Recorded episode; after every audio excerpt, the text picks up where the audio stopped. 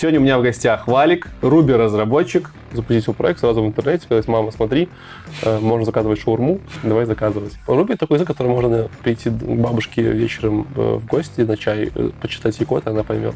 Но лучший язык, чтобы начать свою IT-специальность, это английский.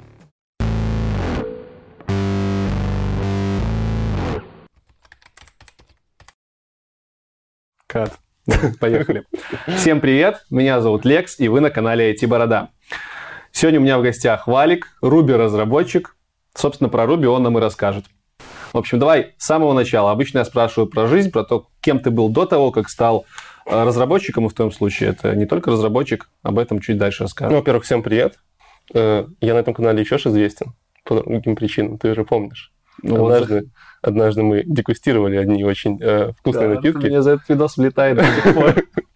Ну, это было весело. Это было весело. Вот. Эм, слушай, когда меня спрашивают, там, кто я такой, чем я занимался, это все время такой сложный вопрос, потому что, знаешь, э, я очень там никогда, наверное, не ассоциировал себя со своей профессией, там, чем-то, чем я занимаюсь, поэтому, знаешь, скажи, кто ты такой. не, ну, типа, давай хотя бы а... немножко скажи вообще, что у тебя за профессия, потому что люди сейчас думают, что ты рубер-разработчик, а ты же как бы нифига не рубер-разработчик. Э, не, ну, вообще, если говорить про профессию, то я инженер-системотехник. О. Вот, это сложная такая штука, э, не всем дано.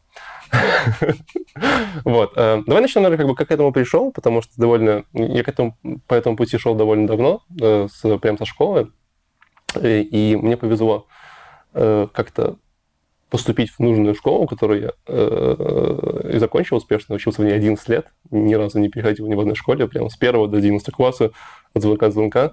Это дает очень прикольные эффекты, потому что у меня есть друзья, с которыми я учился с первого класса. То есть некоторых друзей я знаю примерно 23 года. А успешный вот. выбор, потому что школа была с уклоном каким-то или просто? Да, это довольно небезызвестная школа в Минске. Это э, школа э, Ордена Трудового Красного Знамени э, города Минска, номер 50, школа, гимназия.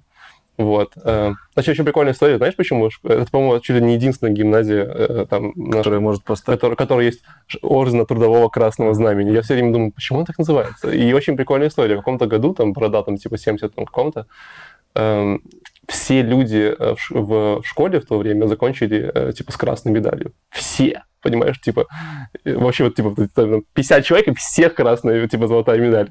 Вот, и я слышал прикольную историю о том, как люди в то время, знаешь, там, типа, я не буду учить математику. Нет, ты должен, мы должны закончить все золотой медалью. Нет, я не хочу, мне не нравится. Нет, и они приходили к людям в, в, в, ну, типа, в школу и в школу домой, заставляли их, типа, учить, там, типа, занимались с ними, что нет, ты должен сдавать эти экзамены быстро. Ну, 50-я гимназия очень знаменитая, я в лицее учился, но вас там не очень любили. Да, вот. Потому но... что вы наклоняли постоянно лицеистов. Э, там было по-разному. Вот. Я в школе достаточно активно занимался математикой. Э, в каком-то в каких-то классах она мне очень нравилась, потом э, в каких-то классах она мне очень не нравилась, зависело сильно преподавателя. Вот. И мою жизнь изменила э, преподавательница Дежурина Светлана Ивановна, которая э, как-то умела найти подход ко всем, вдохновляла, знаешь, когда даже на тебя ставила двойку, она говорила, ну ничего, нормально, ну, типа, ну двоечка, ну как бы, ну в следующий раз будет лучше, такой. И ты понимал, что это справедливо, то есть, знаешь, что не было такого обиды, такой, типа, ну да, не доработал. И у нас это даже в классе э, было какое-то такое негласное правило, что, знаешь, вот ты пришел домой поздно, там, не знаю, в любом состоянии, больной, ты обязан сделать домашку по математике. Вот это было прям святое. То есть ты мог делать ничего, но домашка по математике было обязательно. Подожди, а двойки тебе часто ставили? Ты говорил, ну, не часто, но это бывало. То есть ты там что-то не понял, где-то проболел, знаешь, что-то там материал не понял, и там получил 4 балла, типа, или там плохо себя чувствовал. Поэтому это было окей.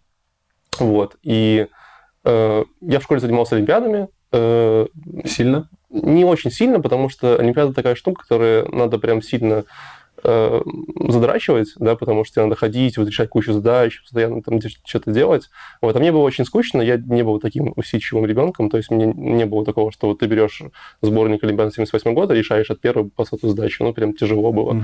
Вот, поэтому в какой-то момент времени я переключился с Олимпиад. Э, я тоже доходил до каких-то городских Олимпиад, но дальше не ходил э, не, не получалось. Э, я нашел более интересный способ как бы прогуливать уроки. Это же как бы все время, знаешь, ты же олимпиадник, ты же можешь прогуливать уроки, вы же готовитесь к олимпиадам. Вот.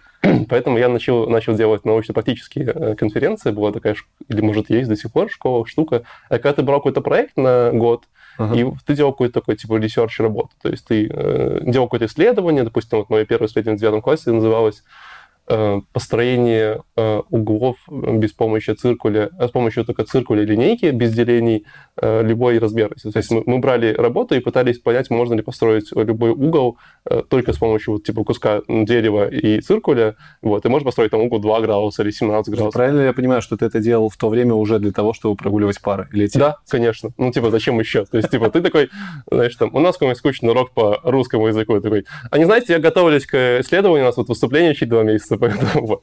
Но э, при этом, конечно, это было прикольным исследованием. Побочным эффектом было то, что ты э, как-то занимался какими-то прикольными штуками, что-то исследовал, писал какие-то работы, выступал в каких-то там конференциях, э, выступлениях, это было интересно. Окей, есть... давай теперь перейдем к универу, потому что школа школой. Слушай, а вот тут, тут Тут надо понимать, что я один из немногих людей, который понимал, куда будет поступать еще в классе девятом. Понимал ты сам, а не да. понимали за тебя родители? Нет, я сам понимал, и с этим связана очень такая прикольная история. Вот, э, откройте тайну. В девятом классе я, как многие подростки, играл много компьютерных игр, вот. В то время это была первая дота, еще oh. первая, один, там какая-то 6, 1.6, 1.5. Вот, еще, конечно, нужно покупать диски Battle.net лицензионные. Вот. И в какой-то момент времени меня сильно засасывала эта вся история. Э, мы ходили после рогов, играли с друзьями в компьютерные клубы. Вот. Oh. И у меня был дома старенький компьютер. Ну, не старенький, был довольно мощный, но он был моноблок, Hewlett Packard, такой, типа, очень маленький, достаточно неплохой ноутбук, и он как-то в один времени перестал включаться. Ну, то есть, как бы я его запускаю, он такой тин-дин, типа тин-тин, и все. Вот. Я что-то подрастроился, как бы думаю, блин, надо родителям говорить, знаешь, они там не чинить, даже там, а это же какой-то там Хьюлит Паккард, что-то такое. А года ты понимаешь, вообще еще древние. И я сказал родителям, они его починили, заплатили какие-то бешеные деньги, поменяли какие-то там, типа, по-моему, северный мост, он перегрелся, перегорел. Вот. Э, и я пришел домой, начал опять в него играть, наяривать, начал греться опять, типа, такая же история, он перестал включаться. Причем как бы он так включался иногда, то есть ты такой, типа, вроде врубаешь, там, и раз, каждый 50 раз он включается, заводится, и главное его потом не вырубать, там, что-то такое. Это сколько тебе лет было? Это, типа, ну, 9 класс, 9, 16 лет, наверное, okay. было. Да? 15-16 лет. Это то время, когда я DVD-диски клал в морозильник, потому что думал, что холодные, они лучше читаются. Ну, да, наверное. Холодные точно читались лучше, если ты их читал глазами, наверное. Вот. Э, суть в том, что в один прекрасный момент времени я опять там наяривал в доту после уроков, там прогуливал пары, вот, и мой ком опять вырубился, я такой сидел э, и думал, блин, все плохо. То есть ком вырубился, опять родители будут ругать и так далее. И он не вырубался там три дня, я пытался там после уроков завести, никак не было, было скучно, грустно. И я сел и подумал, знаешь, такой, дорогая вселенная, вот если ты сейчас мне вырубишь, врубишь комп, я вот нажму, он врубится, то я перестану заниматься какой-то херней на компе, а займусь каким-то нормальным делом на компе. Не знаю, что-то там, какие-то программы освоишь, что-то такое. И что ты думаешь, он врубился. Да ладно. Я реально, я типа нажал кнопку, и он врубился. И я такой, типа, черт возьми, э, я удалил доту. Это не остановило меня от игры доты следующие три месяца, вот, но э, примерно в течение трех месяцев записался на первые курсы по программированию. Это были курсы э, в компании BioHard, э, вот, это были курсы по .NET.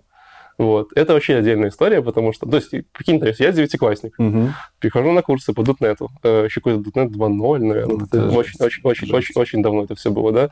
У меня есть какие-то базовые знания Паскаля, чего-то такого, то есть, э, в целом, я еще в, в школе админил свою локальную сетку, то есть я проводил кабеля, ползал по чердакам, там, подключал людей, и даже этим немножко дорабатывал неплохо. То есть, там, знаешь, получить до 50 долларов стоило человека, это было ну, достаточно солидно. Можно было в месяц подключить там 3-4 человек, mm-hmm. и, в принципе, это как бы для подростка это были хорошие ну, такие деньги карманные. Вот. Э, я прихожу и понимаю, что аудитория человек 15, вот. В среднем возраст аудитории, наверное, лет 35, вот, там все какие-то там женщины, которых, мне кажется, отправили каких-то там организаций, типа, знаешь, там, там, так, ты там, вот иди, будешь курсы программирования. Э, какие-то ребята-студенты, э, наверное, курса второго, третьего, ну и в целом, то есть лет, наверное, 30-35 такой возраст, мне 15. Вот, я такой зашел, ну классно. И э, там был очень классный преподаватель, я уже не помню его фамилии, имени, вот, но он, естественно, пришел, как бы, как любой профессиональный человек, начал рассказывать, типа, так, тут у нас, короче, инкапсуляция, наследование, тут у нас, типа, вот тут полиморфизм, поехали, тут у нас класс, это такой, типа, окей. Я понимаю, что после первого занятия, типа, ну, как бы, мне тяжковато, вот. Мне еще дали книжечку по плюсам почитать, я почитал, какие-то понял, указатели, что-то На такое. курсах по .NET дали до, до, до, до этого. Mm-hmm. То есть мне когда послал на курсы, вот тебе книжечка будет по плюсам, э, я дошел до каких-то там типа деструкторов, у меня сломался мозг, ну, тоже деструкторы, типа, я еще примерно понимал, что такое конструктор, но деструктор для меня это было, типа, что-то за гранью разумного, потому что ты не понимаешь, как работает память, из-за этого ты такой, типа, а Вот. И самое смешное, что я говорил с многими ребятами, и вот реально у многих ребят деструкторы был обычно таким стопером в карьеры, такой, типа, что, что происходит, что такое деструктор, почему это чертова тильда. Но я что-то программировал на плюсах, вот. И я сидел, э, первое занятие мне было прям типа, ну, тяжковато, второе, типа, еще тяжелее, а на третьем начались какие-то там, знаешь, типа, множественные наследования, интерфейсы.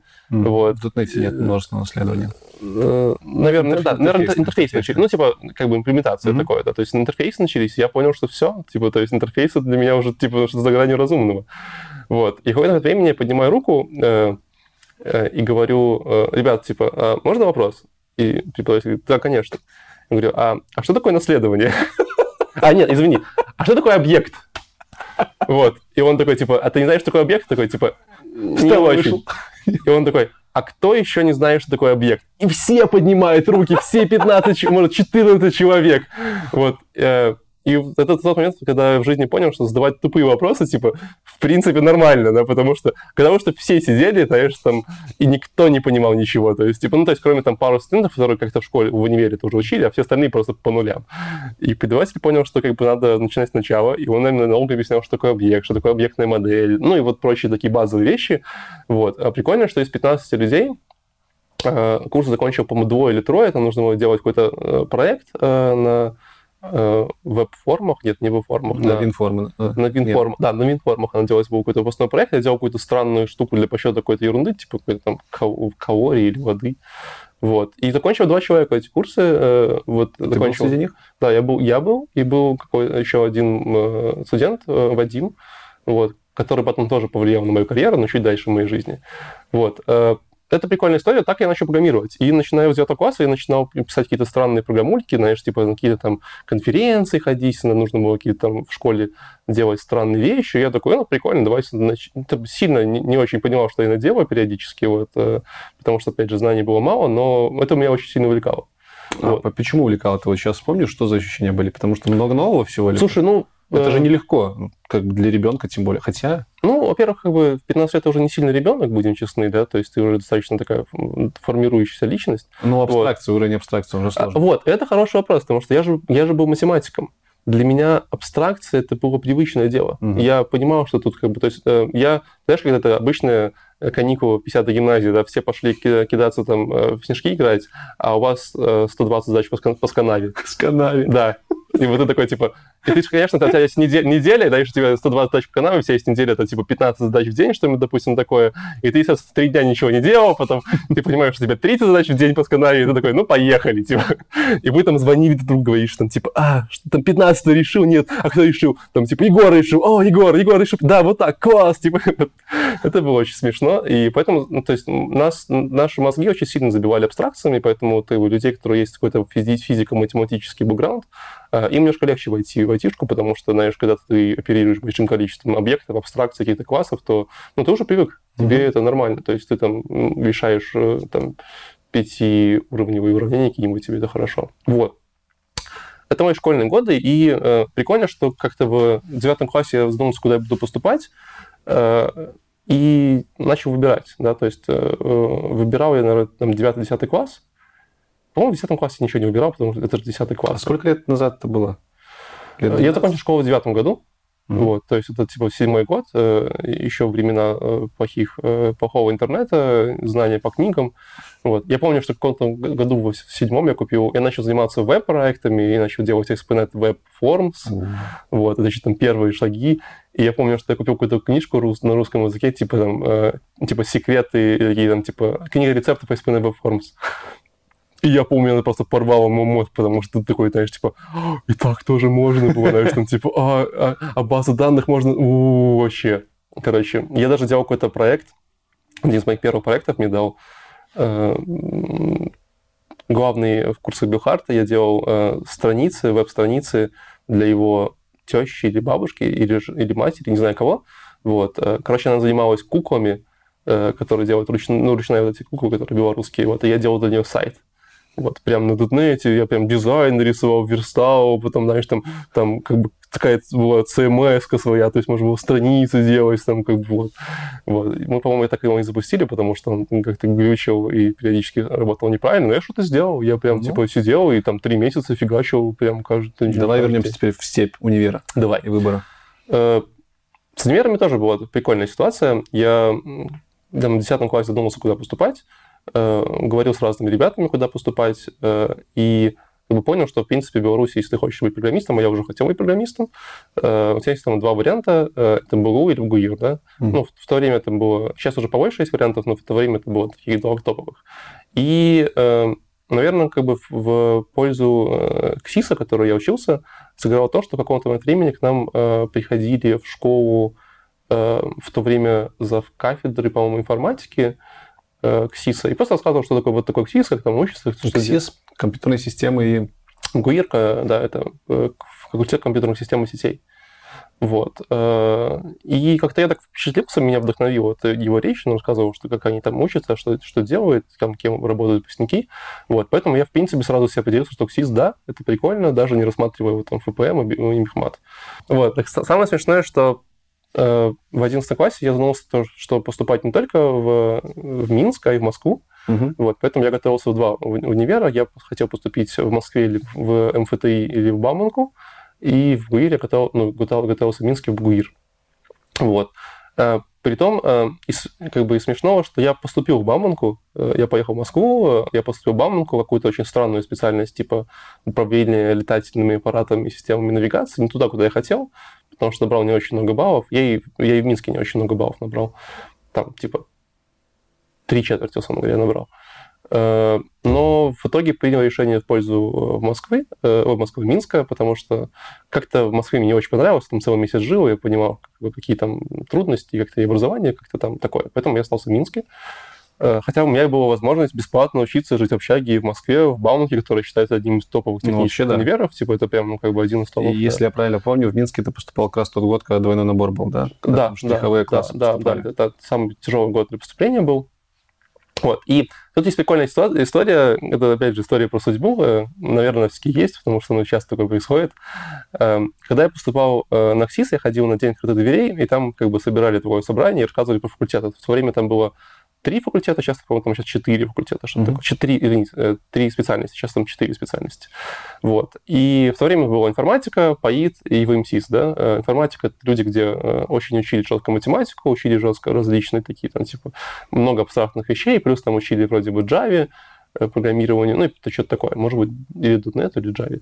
Вот. Python — это что-то средненькое между VMSIS и информатикой, там учили как бы и там э, абстракциям математики, но в это время учили чуть железу. VMSIS это больше чуть-чуть в сторону железа, то есть компьютерные сети, железо, такие вот там достаточно прикольные, там как, как процессор работает, все такое.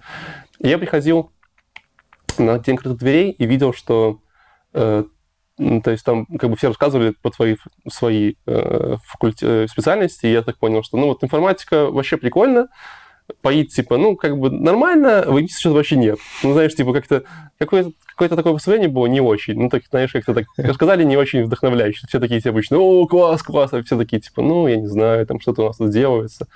Вот, поэтому я целился поступать в информатику. Э, и из прикольного, что я не очень удачно сдал тестирование, Причем частично потому, что я там был глупый, потому что переволновался, знаешь, такой очень сложный процесс, и набрал 305 баллов вместе со своей там штукой, э, и в тот год проходной балл на факультет был 305.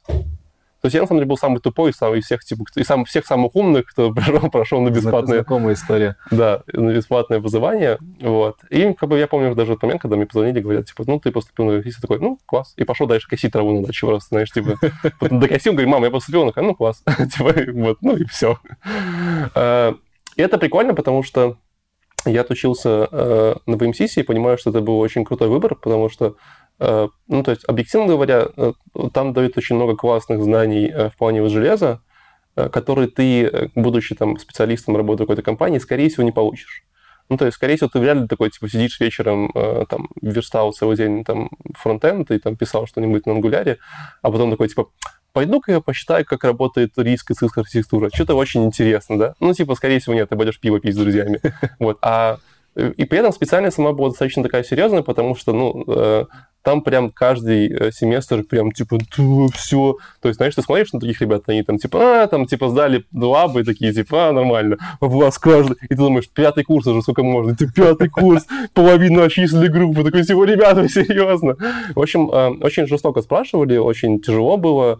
Э, мы справлялись как могли но при этом ты понимаешь, что там, как бы правильно, выбирая правильную стратегию, как учиться в универе, ты выходишь из универа очень крутым специалистом, потому что ты понимаешь многие базовые вещи, как работает память, компьютер, у вас есть там, ну, чтобы там привести пример, у нас был курсовая, где мы проектировали свой процессор.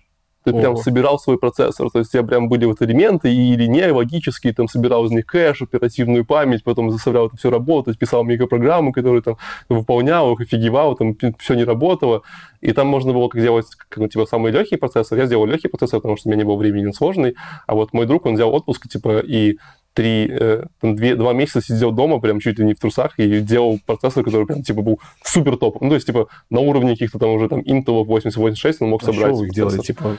Это эмулятор обычный, mm-hmm. то есть у тебя есть эмулятор, который там понимаешь, mm-hmm. дорожки соединяешь, проводишь там сигналы. А что самое вообще, по твоему мнению, полезное тебе универ дал? Ой, типа очень прикольно много всего. Во-первых, э, конечно, я много людей собеседую, я вижу что людей, которые закончили какие-то технические специальности, и людей, которые закончили не технические специальности, вот именно ту разницу в их э, как бы не мировоззрении, но в способе, как они думают. То есть она есть.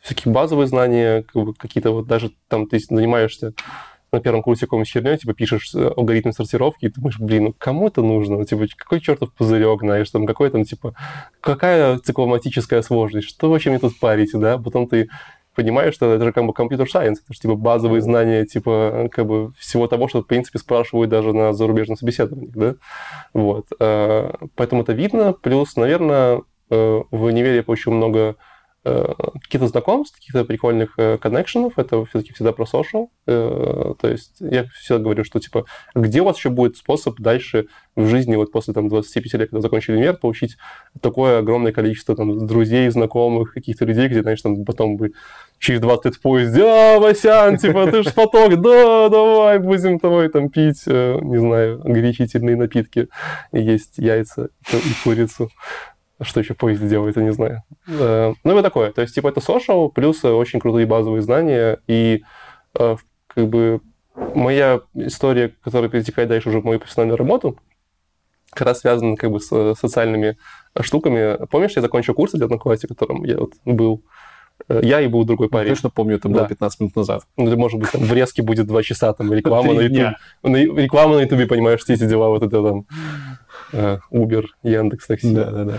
Э, так что курсы, курс, ты говоришь, в девятом классе курса, да. конец универа, как ты это сыграло на твоей Это прикольно, потому что, типа, я помню, что в третьем курсе я стоял, ну, то есть я э, отучился первый курс, летал в Америку на, по Work and Travel, и после второго курса думал, надо искать работу, и стоял после второго курса в буфете, и смотрю, передо мной стоит парень, и я такой, типа, знакомый чувачок, типа, знаешь, где-то его помню. Я такой, ты вроде бы Вадим. Он такой, да. Говорит, а, помнишь, мы с тобой закончили курсы в девятом классе, типа, то есть я там давно-давно, это типа, пять лет назад. Он такой, а, точно, привет. Ну, и мы с ним разговорились, вот. И я такой, типа, Вадим, а ты же где-то работаешь? Он такой, типа, да, я вот работаю в компании там N, да. Вот. И такой, блин, а может, ты меня порекомендуешь в компанию N? Он такой, типа, ну да, что, давай, прикольно. Типа, его меня порекомендовал, так я получил первую работу. А я... что за компания N? Э, компания Transition, okay. Э, вот, он работал там уже примерно там 3 года э, или 4 uh-huh. года, довольно давно. И ты туда пришел дотнетчиком? Я пошел на курсы. Вот, я пришел на курсы компании, он меня привел на курсы, меня взяли. Вот. И, кстати, это как раз история о том, как я начал работать, программировать на Ruby, потому что до этого момента я был дотнетчиком. Ну, то есть я реально там много uh-huh. программировал на дотнете. И... Да, то есть, типа, я там понимал эту технологию, у меня был какой-то опыт. Но я Павел мог... Лебедев топил за Руби, да? Нет. Это, Нет? Ну, он как бы топил за Руби, но это была другая история. Э, э, Ментор. Я, когда выбирал... То есть, когда ты приходишь на компанию, э, на курсы, ты приходишь в анкетирование, и там были типа, какие-то вопросики, задачки, очень крутые задачки, я прям типа решал, получал удовольствие, такой, обещаешь, у, хорош, такая классная задача. И там вначале было, типа, знаешь, фамилия, имя, отчество, и какие технологии, типа, вам интересно, чтобы дальше развиваться. И там было, типа, там, знаешь, там шесть языков, наверное, типа, знаешь, PHP, Java, .NET, э, Ruby, там, что там еще могло быть? Э, ну, еще два, два, там, Python, наверное, еще ему, типа, JavaScript, допустим, mm-hmm. да? И я такой поставил .NET, такой смотрю, думаю, типа, блин, ну, типа, шесть, э, это я выбрал один, как-то маловато. Я такой, типа, ну, PHP точно нет, э, типа Java точно нет, знаешь, такой типа Python фиг пойми, э, что там JavaScript вообще непонятно, в то время это вообще было JavaScript там не очень развивался, не развит был. Такой, я такой, ну, Ruby, что-то прикольное. И я спрашиваю, типа, у HR, говорю, а что такое Ruby? Такой, Ой, такая прикольная технология, ставь. Я такой, ну, нормально, типа. И вот эта вот галочка, типа, знаешь, такой, типа, ну, ладно, типа, Решил окей. судьбу, да? В принципе, да, определила мою судьбу на 10 лет просто. Такой, типа, ну, как бы окей, вперед. Я пришел, прошел на курсы, меня набрали на какой-то летний набор, э, и я такой прихожу, и типа все такие, ну, ты типа, в группе редактор учит Ruby. Я такой, «А, я вообще хотел на .NET. Такие, ну, типа, сорян, ну, типа, я такой, ну, ладно, поехали.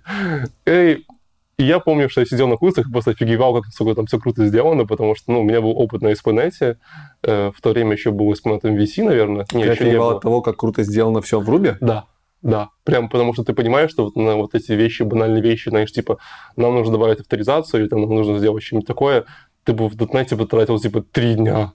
Ну, очень много, очень была немножко другая концепция, тем более э, с тех пор .NET сильно под, поднаторел, да, а в то время был еще тоже такой базовый. Я не помню, то ли был в то время с .NET MVC, то ли не было. По-моему, MVC был. еще не по-моему, по-моему, был, но только в самом начале еще стадии, да, Ну. то есть не было.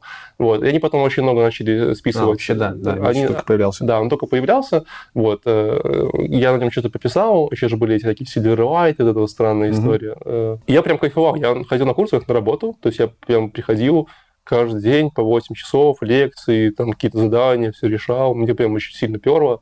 Вот. э, И нам дали курсовой проект, и прям в- там, я делал клон ВКонтакте, прям наверстал.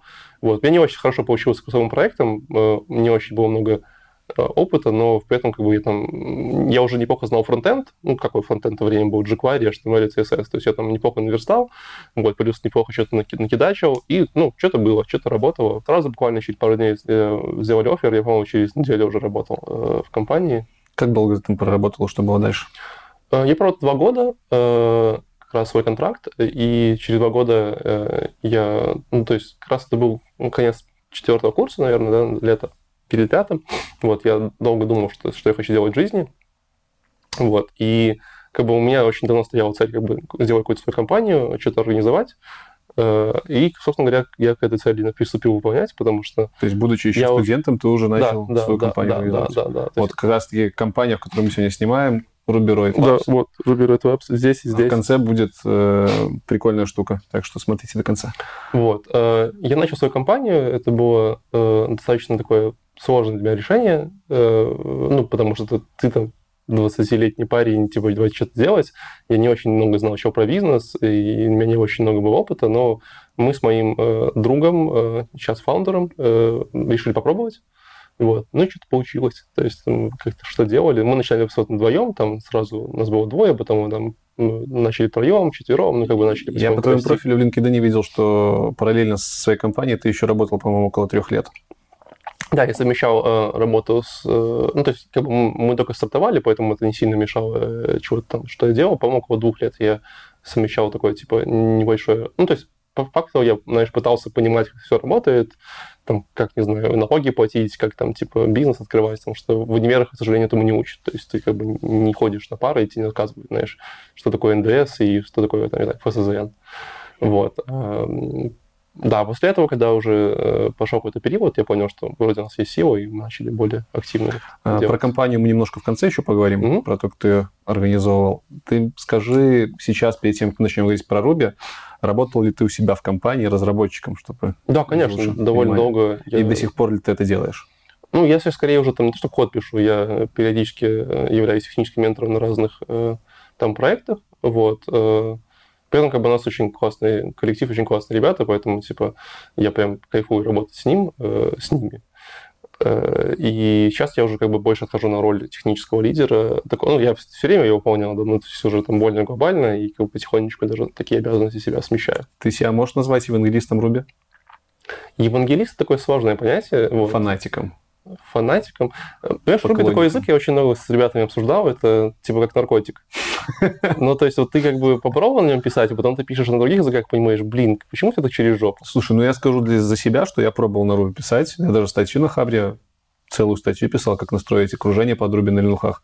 И за месяц мне он вынес полностью мозг. Я просто вот, знаешь, бывают наркотики, наверное, бывают те, от которых тебя штырит, и те, от которых тебя полностью отворачивают. В моем случае меня от Руби отвернуло полностью, потому что я уже привык к тому, как читается .NET, как, как, как там все э, читается, собственно, явно. И вот эти вот э, сокращения Слушай, ну, рубийские мне просто... Давай, давай будем честны, что .NET сильно более многословен, чем, чем Ruby. Сильно много многословен. Это, это вот типа get user params by ID and uh, strender и что-нибудь такое, это прям история про .NET. Согласен полностью. Вот. В Ruby немножко другая идеология, вот. Но при этом, как бы, э, наверное, из всех тем, из текущих языков э, программирования, которые более-менее популярны, он, наверное, максимально близок к какому-то там типа нативному, ну, то есть английскому языку. Да, то есть это, конечно, в идеале мы хотели бы вообще писать код на английском языке, говорить там, типа, когда юзер нажал кнопочку, то тогда, типа, вот окошечко откройся и так далее. Но, к сожалению, в Э, в натуральных языках у них э, есть э, такое понятие, как разноклассие, разночтение. Да? То есть ты не можешь сказать, что откройся окошко, какое окошко, типа где, непонятно, да. Вот, поэтому Ruby это такая попытка в ту сторону копать, и, ну, я не соглашусь, что он прям, типа, сильно хуже .NET. Мы, короче, с тобой хорошо так в Ruby начали погружаться на фоне .NET, давай тогда уже конкретно по языку. Немножко про историю. Вот буквально чуть-чуть, как язык появился. Он когда-то очень сильно хайповал вот про это и про его текущее состояние. Давай будем честны, что сам язык по себе никогда не хайповал. Технология, рельсы, да, она вот. хайповала. Э, для тех, кто нас э, не знает ничего про Ruby рельсы, есть э, вообще есть типа Ruby и рельсы, Ruby on Rails, да, то есть это типа есть язык программирования Ruby, есть фреймворк Rails. В принципе, сам фреймворк является достаточно большим двигателем самого языка, вот, э, потому что без него бы такого э, какого-то хайпа не было. Вот. Если говорить историю, то вообще Ruby довольно появился давно, э, причем раньше Java. Вот, если смотреть Википедию, по-моему, там что-то там полгода раньше Java, если я правильно помню года. 90 93 год, по-моему, появления Ruby. Вот. Но его была проблема в том, что его придумал японец, и вся документация, вся разработка очень долго велась в Японии, буквально до 2000-х годов, там, типа, около 6 или 7 лет он его разрабатывал, один в универе, там, знаешь, по вечерам, наверное, там, э, этот язык программирования, и в какой-то момент времени э, в Японию приехали ребята с э, Америки, и что-то с ним познакомились, им очень понравилось, и они перевели документацию с японского на английский э, в Калифорнии, и как бы там вот началась такая, знаешь, эра в, знаешь, глобальной экспансии Ruby, да, потому что в отличие от Java, которая сразу там где-то рождалась в не знаю, то ли в академических кругах, то ли в каких-то внутри каких-то компаний, это был такой one-man project, знаешь, универский. Вот. А, и, если я правильно помню, в 2005 или 6 или 5-7 году, где-то в, этих время, в это время, один э, парень под названием Дэвид, э, Дэвид Ханимайер Хэнсон, Э, который по совместительству является автором э, фреймворка Rails и профессиональным автогонщиком. Mm-hmm. Вот. Причем второе сейчас больше, чем первое. Э, в прошлом году он пропустил ежегодную конференцию, потому что у него была гонка. Вот, было очень смешно. Вот. Он э, тоже искал... Он, у него такая как бы идеология, что он очень не любит, знаешь, там, повторяться, делать какие-то свои там одни и те же рутинные операции, поэтому он искал какой-то э, язык, и ему очень понравился Ruby. Он написал первую версию фреймворка Rails, э, и Э, начал там, популяризировать, ходить между э, как бы, разработчиками, ну, как бы так поперло. То есть вот седьмого года это такой первая версия э, рельсов, и где-то там, наверное, в годах в 10-11 это прям версия 2-3, там 3, два, ну, может быть, даже в годах в 9-10 это прям такие, знаешь, топовые Давай перед годы. тем, как про рельсы подробнее поговорить, потому что здоровенный фреймворк, угу. э, поговорим о том, что было между рельсами и появлением языка. Для чего вообще язык был придуман? Как бы не просто же это лабораторная разработка, не просто так она пацанам Слушай, понравилась. Все очень просто. Если смотреть э, на синтезис языка, вот как бы это была такая, типа, э, хорошая замена перву, э, Smalltalk и вот таким вот языкам. То есть он как бы inspired by перву, Smalltalk и вот таких скриптовых языках. Есть большая теория, что он был придуман для того, чтобы в консоли писать какие-то маленькие скриптики, знаешь, в стиле седа. То есть ты там пишешь какие-то там командочки, что-то там какие-то файлики открываешь, что-то дописываешь такие. То есть там прям в Ruby можно инвайнами писать. То есть ты там даешь ему файлик, а потом начинаешь какие-то делать манипуляции. Вот. Но э, это вроде как, знаешь, такая теория изначально, зачем он нужен был. Ну, а... теория, теория, практика же должна была быть, там, сколько, 10 лет прошло, 10 лет вот до появления рейсов, что-то ж на Ruby делали, не только консольные это приложения были, либо только консольки под под, под, ну, под я ни разу не слышал ничего, под, э, типа, ну, опять же, э, смотри, выше глобальная экспансия началась сильно позже, вот, но не знаю, я не знаю каких-то суперпроектов, которые вот до этого начались. То есть именно mm-hmm. с приходом, с развитием веба он стал популярен, потому что скриптовые языки, понятно, быстрее разработка, гибкие там методологии и все дела. То есть ты думаешь, что Дэйв увидел именно вот эти вещи что это гибкий язык, Ну, нет, скриптовой, э, поэтому сделал Ну, рельсы на я, Ruby. вс- я все время прихожу, э, привожу прикольный пример. Ты откроешь э, главную страницу Ruby, rubybank.org, то там сверху написано типа Ruby is a programmer's best friend. То есть это лучший друг э, программиста. Вот, потому что каком-нибудь там PHP это будет написано Это язык для того, чтобы делали свои странички лучшими. или что-нибудь такое. А за этим будет вообще написано Solution Enterprise решение для самых крутых. Вот. Э, Ну, то есть, типа, э, там все время какой-то дух, да, такой, типа, дух какого-то, может быть, э, э, не повстанчества, как правильно слово сказать, э, революционный, может быть, да, то есть, типа, мы сейчас придем, как бы, и вот, типа, сделаем все такое сильное, модное, хипстерское, молодежное, и, собственно говоря, в то время это было, знаешь, хипстерской, молодежной ерундой, которая э, глючила, ломалась, типа, падала, но все ее продолжали любить. И потом пришли рельсы.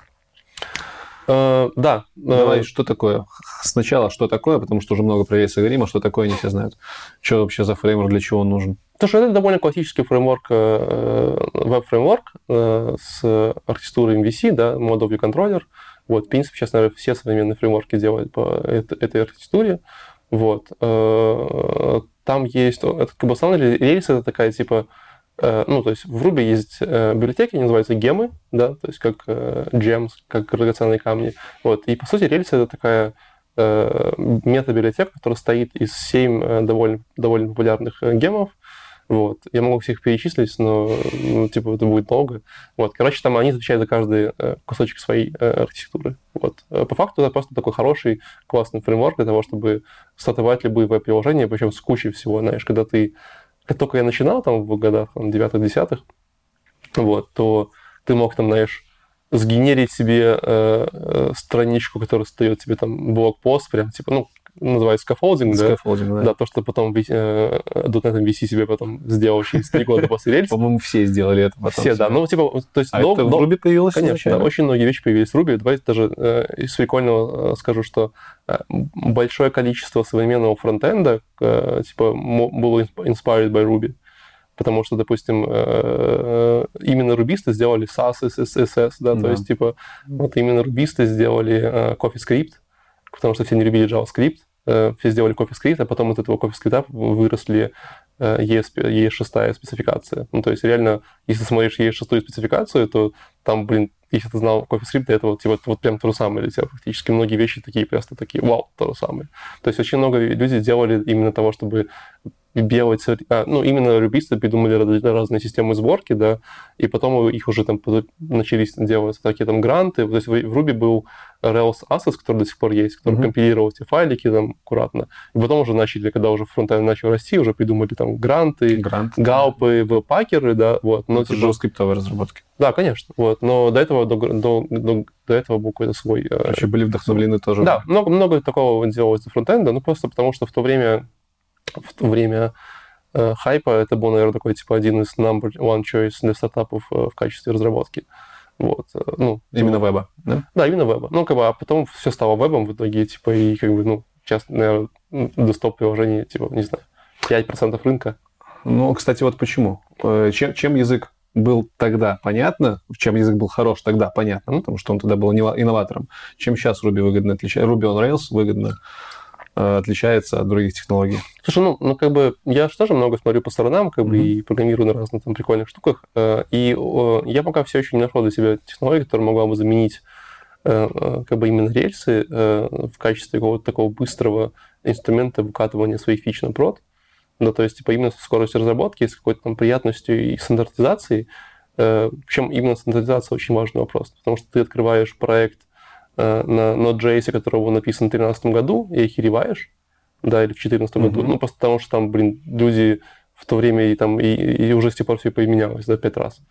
А открывая э, проект рельсов, написан в 2013 году, ты такой, а, ну это же рельсы нормально. Типа, то есть ты спокойно читаешь, спокойно понимаешь там всю штуку. Это за счет поддержки снизу, либо это потому что язык вообще не меняется? Э, Ну, во-первых, потому что э, Платформа. рельсы делают, э, ну, как бы, не то, что язык меняется, давай так, язык — это язык, Язык фреймворк — это, это фреймворк, да, Фреймворк. язык, язык меняется, но достаточно не, э, достаточно разумно, скажем так, то есть там есть какой-то баланс, потому что э, в какой-то момент времени э, ребята из Ruby сообщества поняли, что мы не хотим делать как в питоне, когда был второй питон, стал третий, да, и типа вот до сих пор э, второй питон, третий — это большая проблема ну, спустя 10 лет, да, когда люди то есть, делали очень жесткие ломающие изменения, и все, конец. Типа, то есть, вот, поэтому Ruby э, никогда не делал так, он с этим был, как бы, поддерживал э, какие-то backward compatibility и прочее, прочее.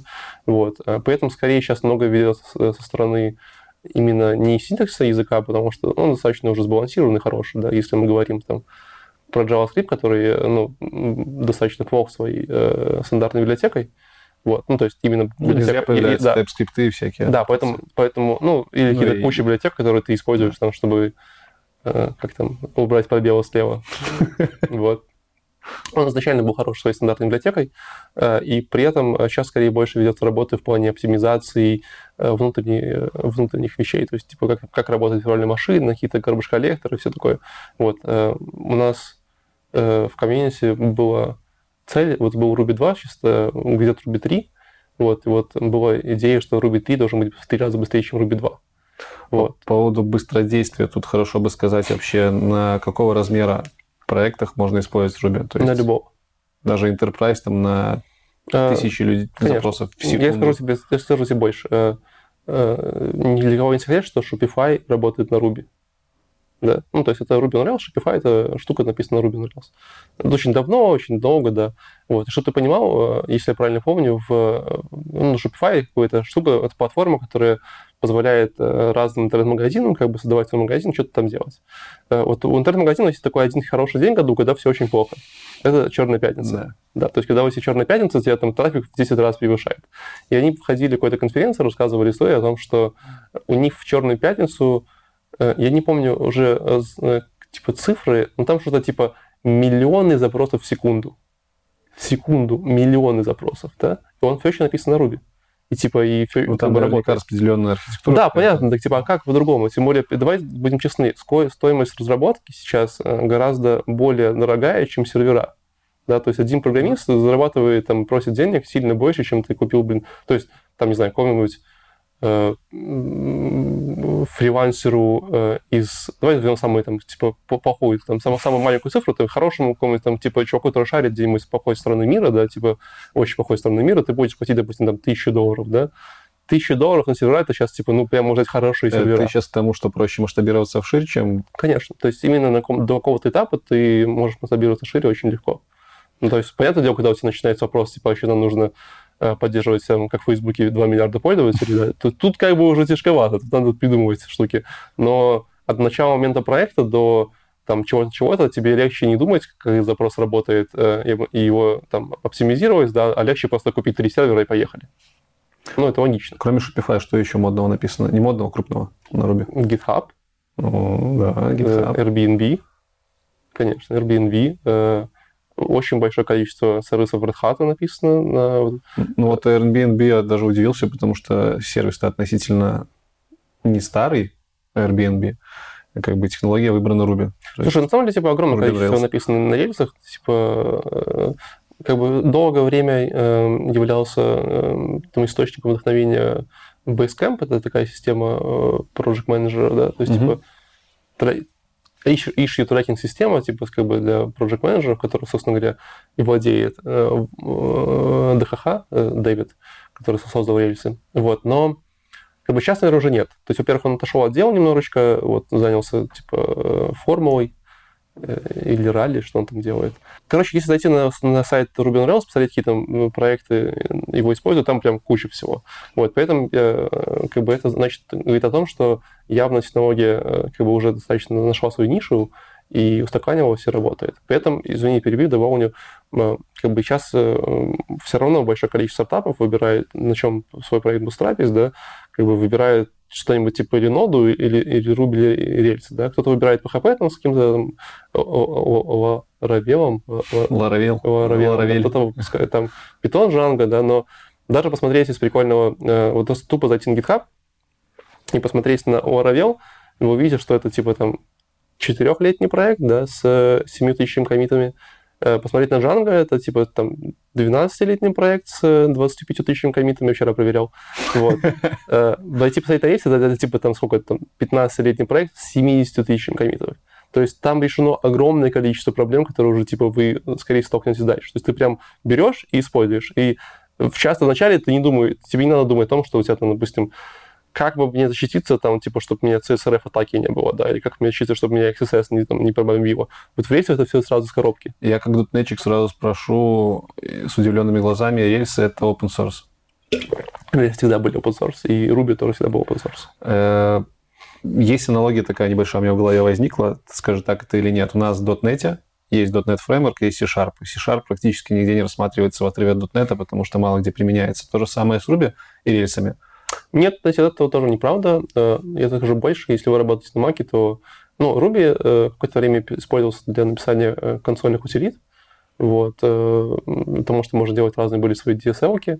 Я все еще считаю, что это глупая идея делать из Ruby консольные утилиты реально какого-нибудь глобового сильно лучше. Ну, потому что Ruby это все-таки скриптовый язык, поэтому тебе нужно время, чтобы стартануть виртуальную машину, там все такое, а год сразу бинарный, ты собрал, поехал.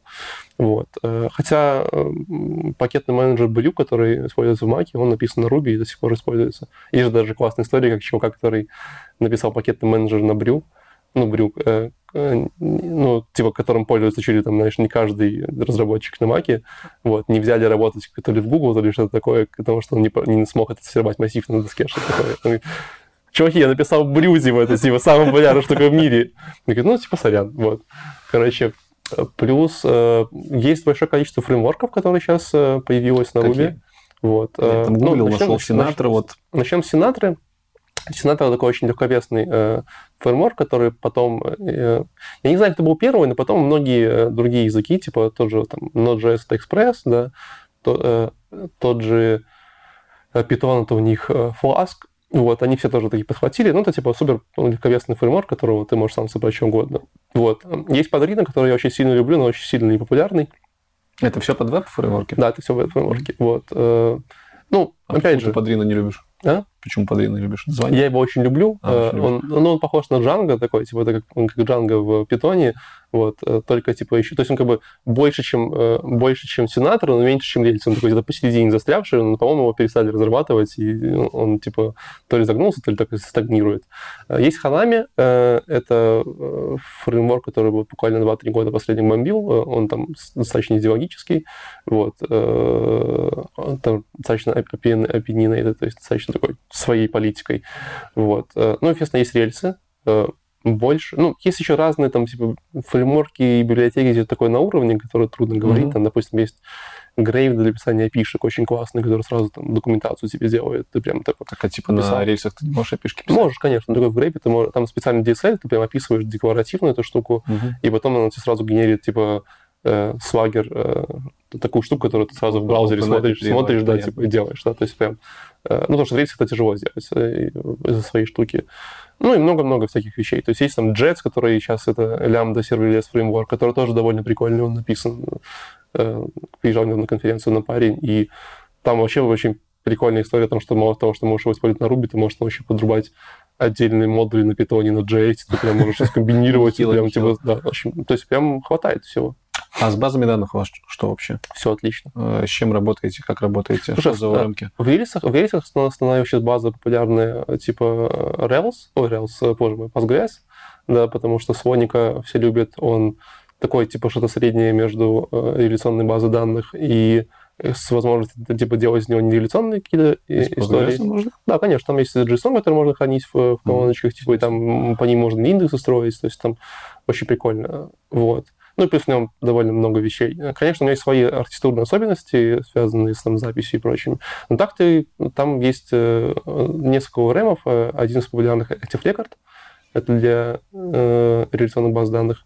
Вот, он поддерживает. У него есть адаптеры, там, в любая база, Musco, MySQL, дай боже, там, ODBC, там, вот все, все коннекторы, короче, которые ты придумаешь, там уже есть. Вот. При этом они обычно с C-экстеншенами, то есть они довольно быстро работают. Все нерисованные базы данных тоже всегда есть. Mongo, э, если ты хочешь э, Redis, если ты хочешь там Memcache и прочее, прочее. Вот, при этом, типа, если ты захочешь там использовать какие-нибудь страшные штуки, типа, не знаю, амазоновские базы данных, там тоже найдешь. То есть амазоновские SDK, они поддерживают Ruby и прям красиво. Я сейчас вспоминаю эти курсы от Паши Лебедева из он там очень сильно пропагандировал Ruby и MongoDB в паре. Есть там какие-то фишки? Слушай, ну... А, или еще что-то? Тут сложный вопрос, как бы я все-таки... Тут надо всегда писать задачи, правильно? Потому что mm-hmm. все-таки Mongo это классная технология для масштабирования, то есть именно вот всякие там вещи в стиле репликации, э, шардирования, прямо там сразу с коробки, вот, но э, у меня было несколько историй, когда, типа, приходилось переписывать всю Mongo на Postgres, просто потому что последний типа, дает все-таки более строгую, э, то есть, типа, строгую нотацию, да, то есть ты знаешь структуру своей базы, ты знаешь, какие там вещи, ты можешь строить какие-то там индексы и прочее. Ну, индексы ты можешь в Mongo строить. Ну, какие-то вот такие э, более relation, как бы, э, то есть когда у тебя есть реляции, когда у тебя есть, знаешь, там, типа, учебники, у учебников есть авторы, у авторов есть там года жизни, годов жизни, что-нибудь еще, и там получается такое, то есть, э, возможно, да. Но Mongo все очень крутая э, штука, и мы ее часто используем как дополнение к основным вещам. Вот. Опять же, в то время, когда еще, типа, была пропаганда Монги, да, Postgres еще не был настолько advanced, то есть там не было вот этих ну, JSON да, историй, как бы там не было каких-то вещей, сейчас это можно часто собирать из Соника. Э, скажи про ходовой стек, самый ходовой. Я не знаю, применимо это к Ruby или неприменимо, может, у вас там он сложился десятилетиями назад. Допустим, у нас в .NET постоянно какие-то технологии ORM появляются, какие-нибудь библиотеки там для э, обработки запросов, что-то все новое есть, базы какие-то новые появляются. Вот, как бы какой стек ну Ruby сейчас? Ну, смотри, опять же, я уже большую часть назвал, да, то есть все-таки это... Ну, это рельсы, да? Ну, это рельсы, да. Э, это Postgres в качестве базы данных. Угу. Вот. Э, это сейчас, наверное, уже может быть докер в качестве деплоя, или же в качестве такого странного деплоя, это библиотека для автоматизации деплоя.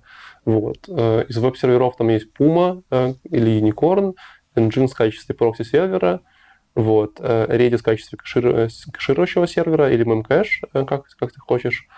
Э, обычно все используют Elastic в качестве full stack search, если тебе это нужно mm-hmm. прикрутить. Э, что еще там может быть? Есть классная библиотека Sidekick для обработки background джобов. Это очень классная вообще open source история. Парень начал писать библиотеку на Ruby, Э, там прям с UI ты запускаешь работу, она показывает, можно останавливать воркеры, запускать, там, знаешь, 5 воркеров mm-hmm. параллельно, очереди, там, приоритизировать, все классно. Вот, когда все видят, короче, эту библиотеку, все такие, типа, офигеть, ну, типа, кому не показывал, все очень круто, ну, типа, офигевает.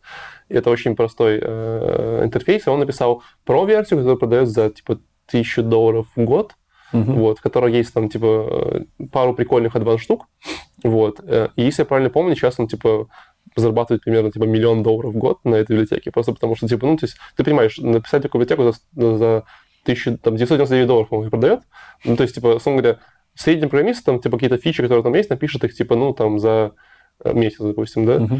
Вот, э, как бы это все равно получается купить дешевле, потому что все равно там есть суппорт, ну, там да, какие-то да. баги, надо его поддерживать, чем поэтому большой, да, потому что большой компании, которые типа ну, для них тысячи долларов в год это херня, ну, то есть типа вообще не там копейки, да, они на кофе больше тратят в месяц. А есть ли у вас какой-то стандарт развертывания, типа там не знаю платформы? Вот у нас Azure для .NET в последнее время используется, там у Oracle свои вещи. Ну, ты понимаешь, что типа это все еще просто какие-то Я просто помню, Хироку был когда-то под Ruby заточен. Хироку, кстати, тоже написано на Ruby. Э, он э, сейчас уже заточен на, на все технологии, на самом деле, там он начинался с Ruby. Вот. Хироку, как бы, он неплохой для старта, но все еще дорогой, если вы можете себе позволить, то, типа, конечно, классно. Но там обычно, знаешь, начинается история, типа, там один Heroku стоит там что-нибудь типа там, 50 долларов в месяц, начнем с этого, да, плюс там база данных за двадцаточку, потом там Redis сервер за тридцаточку, ну, еще что-нибудь такое. Ты начинаешь накидывать сверху, знаешь, там, типа, э, потом какой-нибудь бэкграунд процессинг еще там за, за полтинник, и такой, типа, уже там 400, такой, типа, а эти 400 ты можешь там на каком-нибудь DigitalOcean вместить там, типа, mm-hmm. в 40 что-нибудь такое. Вот. Поэтому, ну, естественно, они как бы ты получаешь дополнительный мониторинг, они там заботятся, но Heroku э, хороший старт. Э, там есть бесплатные воркеры, если хочешь поиграться. То есть, кстати, это классная история для того, чтобы поиграться. То есть, ты можешь запустить свой проект сразу в интернете, сказать, мама, смотри, э, можно заказывать шаурму. Типа, я написал такой проект, э, давай заказывать. Вот.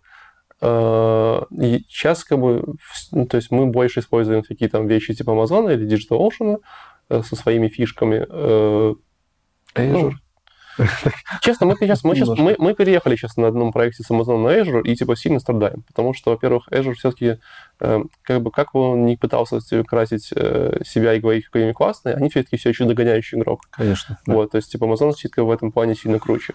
При этом в Azure возникают какие-то такие странные проблемы, о которых ты вообще вот в Amazon даже не подумал бы. Там падают какие-то балансеры периодически, просто, типа, извините, у вас упал вот балансер, типа, что тебе делать? Ну, то есть, типа, ты пишешь саппорт, там звонит тебе какой-нибудь рандомаж, короче, там, вы с ним говорите 15 минут, он говорит, сейчас я все сделаю, перегружает твой баланс. То есть, реально, пока что вот мой продакшн experience, э, ну, вот, вот то, что мне взорвало мозг в Pleasure, это просто, типа, просто пипец. Э, банальный запрос, да, у тебя есть э, Azure, где, где объекты хранить, типа S3. Blob Storage. Blob Storage, да. К этому Blob Storage у тебя есть типа какие-то там типа директории, которые ты можешь выделять в них, хранить, складывать объекты, да. К этому Blob Storage ты можешь прикрутить CDN. Мгм. Да, то есть, ну, логично, что ты, типа, прикрутил CDN, там все очень просто делается, пару кликов, все классно настраиваешь. Но логично, что у тебя есть, допустим, э, э, HTTP CDN, да, а ты хочешь, типа, делать HTTPS. И ты хочешь сделать редирект с HTTP на HTTPS. Почему это важно? Потому что э, часто такая, ну, то есть часто как, у тебя есть э, история, у тебя есть фронтенд, который ты собираешь, заливаешь в Blob Storage, к этому фронтенду, э, допустим, там есть какой-то файлик index.html, да, ты его привязываешь к какой-то домен, который привязан к CDN, который смотрит Blob Storage, да, и Это типа... не Blob Storage, веб-сервис. Ты сейчас я по... Нет, там Ты- это, ты это говоришь- все верно, это Blob Storage, все правильно. Веб-апа, наверное, ты говоришь. То есть- Нет, не попап, это просто типа обычный Просто- Storage. просто файл просто помойка? статический Окей, файл. ага. Ну, просто ты, когда у тебя есть фронтенд, у тебя есть Ага. типа классическая история, да, у тебя есть SPA application плюс какой-то API сервер. Мгм. То есть ты собираешь свой э, одностраничное приложение в вебе, заливаешь его типа, в статическим файлом в Blob Storage, вот, и дальше ты, ты ему привязываешь э, CDN, к которому привязываешь домен кастомный, да, Мгм. и вот, и ты обычно, когда человек заходит, допустим, на там э, любимую ты хочешь его редиректировать на https любимый shawarma.com, потому что как бы HTTPS как бы должно быть. Вот. И вот чтобы э, э, в CDN, э, там есть, там, блин, тоже черт много условий, но в CDN 4 плана, там есть типа стандартный CDN, какой-то там хороший, э, Verizon и премиум Verizon. Что-то такое, знаешь, там типа есть Verizon, премиум Verizon, какой-то там что-то типа, не помню, кто-то еще, и вот Microsoftовский. И чтобы сделать редирект, ты должен, э, единственный план, который есть, это премиум Verizon. То есть, там, причем в этом премиум Verizon есть какой-то свой интерфейс, и ты херачишь. И самое смешное, что премиум Verizon стоит в два раза дороже, чем обычный. Только за счет того, что... И ты такой, типа, почему? И вот это вот почему возникало у меня постоянно в ажуре. Типа, почему? Зачем? Все так плохо. Вот. Ну, Короче, окей, ну раз мы заговорили за Azure, тогда что вообще переезжать собрались? То есть посчитали, что там были поли- поли- политические причины. А, То есть это не было, это не было не технологическое решение, это было политическое решение. Хорошо, давай теперь еще к Ruby вернемся, поговорим теперь за ПО. Давай. В каких IDE-шках вы разрабатываете, какое вообще нужно ПО себе ставить на комп, какая операционка должна быть, чтобы можно было на рубях начать разрабатывать? На Ruby on Rails. Слушай, ну, э, Этому девчонок ваших видел Visual Studio Code. Все, все очень зависит от человека. То есть я вообще в Vime пишу. Вот, я... Ты пишешь в Vime? Да, я в Vime пишу. Это тоже Ты смешно. пишешь в Vime. Да, я пишу в Vime очень давно, и, типа, я уже к нему настолько привык, что, типа, очень классно. Вот. То есть я пишу в Vime уже там, Интересно. с 10 года, наверное, с 11 с 11 года, это уже, Мгм. типа, там, 7 лет.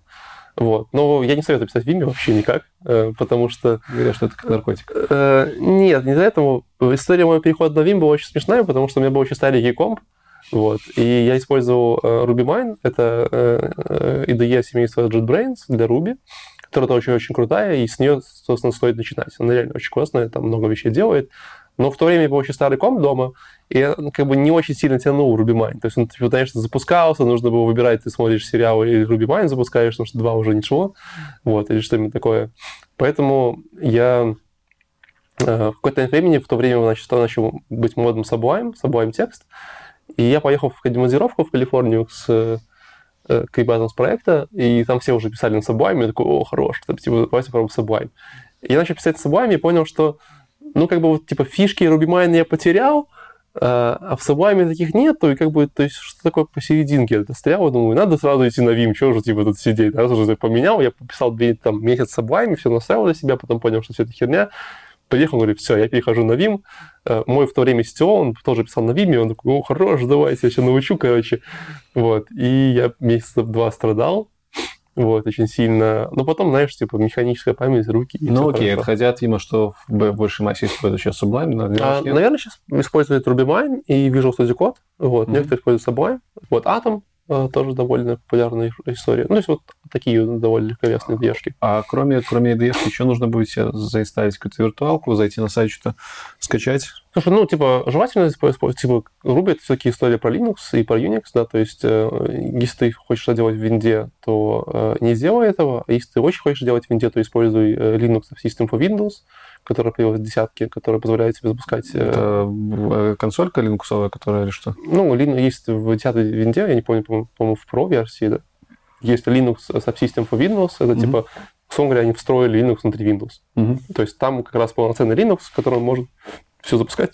И я знаю людей, которые это делали. Вот. Но по факту лучше поставить какую-нибудь э, Linux-систему типа Ubuntu или там Fedora, что ты любишь, и поиграться с ней, потому что все равно тебе придется сталкиваться с большим количеством Linux и при работе с серверами, и прочей ерундой, там, и поэтому все-таки это история про Linux. Windows там как бы не, не, чествует и не любит. Хорошо. Будем немножко к концу подходить про Ruby. Еще пару вопросов от подписчиков. Э, Спрашивает Саша Тарасов, какая киллер-фича у Ruby есть на фоне других языков? Киллер фича у Ruby, У Ruby, Ruby on Rails, ну вообще. но он лучший друг программиста. Мы об этом уже говорили. Слушай, ну, Ruby такой язык, который можно прийти к бабушке вечером э, в гости на чай, э, почитать и она поймет. Ruby. молитвы. Место, место сказки. Открываешь, понятно. открываешь, открываешь рельсы и начинаешь, типа, читать ей. Я думаю, И еще несколько человек спрашивали про язык Crystal. Что за язык такой? Говорят, там тоже для рубистов там что-то сделано было. у них, очень, у них очень старые данные. Користо, по-моему, уже умер. Мгм. Вот. э, Это была история, как сделать что-то похожее на Ruby, только компилируемое, потому что как бы людям не хватало скорости. Вот. И они что-то делали, но походу э, это было такое... Ну, то есть, как и все, все начинания, если их поддержали компании, то как бы они заглохли. Я уже не слышал про Crystal года полтора, наверное. Вот. Это была прикольная идея, но э, ты же понимаешь, что типа сделать язык программирования это очень маленькая часть, да, потому что тебе надо сделать всю инфраструктуру, все библиотеки, там фреймворки, там еще всем это рассказать, это прям огромный, огромный э, комьюнити развивать. Поэтому язык программирования это типа, ну, можно, мы мы в универе делали языки программирования, у нас были такие, такой типа семестр, мы типа брали и делали свои языки программирования. Я, я делал не язык программирования, я делал интерпретатор Ruby в JavaScript. Вот. Ну, реально, то есть транслятор, если быть точно. То есть он реально ты пишешь в одном, в одном строчке. То есть мы открывали два окошечка Vimy, в одно писал Ruby код, он сразу трансформировал в JavaScript. Сейчас есть такая библиотека, называется Opal, она точно такое делает. Ну, мы делали просто облегченную версию, без класса, без всяких ссылок, просто Мгм. типа, знаешь, ну, а заявить метод, там какие-то переменные сложить, что-то такое. Это слово про WebGIS, ты понимаешь, как работают компиляторы и интерпретаторы. Хорошо. Вот. Э, Crystal нет. Э, Если вы смотрите что-то по сторонам, сейчас очень большой прикольный хайп, и мне это очень нравится. Я туда смотрю чуть-чуть э, в сторону эликсира. Это история про то, как сделать что-то похожее на Ruby, но э, поверх виртуальной машины Erlang, вот, которая была создана компанией Sony Ericsson для того, чтобы поддерживать огромное количество много- Ну, многопоточности. Да, у, у Erlang, по-моему, там с э, размером транзакций самая фишка, что у них маленькая очень транзакция самая. Ну, нет, скорее у них фишка в том, что они, типа, э, умеют правильно организовывать работу многопоточных систем, и, типа, вот эти вот все, все Мгм. истории про... Так, а эликсир, он разве не функциональный? А, это чуть-чуть Другая функциональный, но он, парадигма. типа, как бы inspired by Ruby, и там есть э, фреймворк Phoenix, вот, и часто многие люди там пытаются... Ну, в функциональных э, языках программирования есть тоже свои, свой шарм и свои э, прикольные истории. Я все еще э, не понимаю, как люди делают огромные системы на, на таких- на таких историях. То есть, наверное, это все-таки история больше про микросервисы, вот такая. Вот. Но при этом э, эликсир, наверное, то, куда можно посмотреть в сторону. Сейчас у нас пачка вопросов про то, как стать рубистом. Давай. Что должен знать junior-разработчик, который претендует на позицию Ruby-разработчика, например, в твоей компании? Что должен знать Ruby разработчик? Ну, во-первых, типа э, по Ruby и рельсам есть огромное количество различных курсов, э, которые надо хоть один пройти до конца и понять. Ты Вот. говоришь про онлайн-курсы или про оффлайн? Про что? Любые онлайн-курсы, в Минске есть офлайн-курсы, и вообще в каждом, наверное, более-менее крупном городе есть офлайн-курсы по Мгм. Ruby. Вот. Мы, собственно, занимаемся уже там тем образованием ребят лет 6. В компании? Ну, мы читаем курсы в универе, вот, плюс сейчас мы еще запустили уже два года, три третий год будет летний формат, типа летний интенсив на два месяца. Хорошо. И что значит ли это то, что курсов хватит для того, чтобы... Если на работать? курсов не хватит, тут, опять же, все сильно очень индивидуально. Я всегда боюсь давать такие советы, знаешь, в стиле, там, вот вам нужно понять, как работает э, обход бинарных деревьев, и вы станете программистом. Нет. Вот. Это все очень зависит от того, чем вы вообще занимались все это время, вашим бэкграундом и так далее. То есть некоторым ребятам, которые там более-менее все понимали в универе, как бы хватит курса, и они готовы. Вот. э, Но лучший язык, чтобы начать э, свою IT-специальность, это английский. Хорош. Это Хорош. Вот, потому что как, куда бы вы ни крутились, какие бы вы языки не учили, вы чаще, ча- чаще всего упретесь в знание своего английского языка, а выучить английский немножко сложнее, чем выучить э, там, любой язык, типа там, PHP, Java и .NET, да, потому что все-таки это навык, который надо тренировать очень долго. Я постоянно его тренирую, я постоянно слушаю какое-то количество, знаешь, там, материала на английском языке. То есть э, курсы по Ruby, английский. Да. Нужно ли знать computer science? Потому что ты вот уже говорил, что обращаешь внимание на ребят из универов, что они лучше подкованы, у них какой-то mindset немножко другой. На самом деле не обязательно, но типа часто это является, то есть ты часто просто не можешь э, спускаться на какие-то уровни абстракции, думать о каких-то вещах, э, где ну, что-то дебажить, э, смотреть. При этом, наверное, все сильно зависит от мотивации человека, потому что computer science это тоже типа не- computer science это не rocket science. Это всего лишь computer science. Там типа можно потратить 2-3 месяца и, в принципе, все понять, ничего сложного там нету. Вот. Тут я бы не ставил каких-то критериев. Есть, у меня есть хорошие э, там, примеры э, в жизни, где люди там вообще, знаешь, там, учились там в медицинском и стали руби-программистами, там, что-нибудь такое, типа, и нормально. Вот. Тут как бы вопрос э, скорее мотивации, если вам вас прям прет, вы там, знаете, сидите вечером в трусах, там, типа, и прям вот вам интересно, и вы там прям херачите проект, там, знаешь, что, типа, дальше это уже все остальное знания потянутся. Хорошо. А ты как человек, который много кого собеседовал, может, можешь назвать вопросы на собеседовании, которые самые, самые часто заваливаемые? Заваливаем? Да.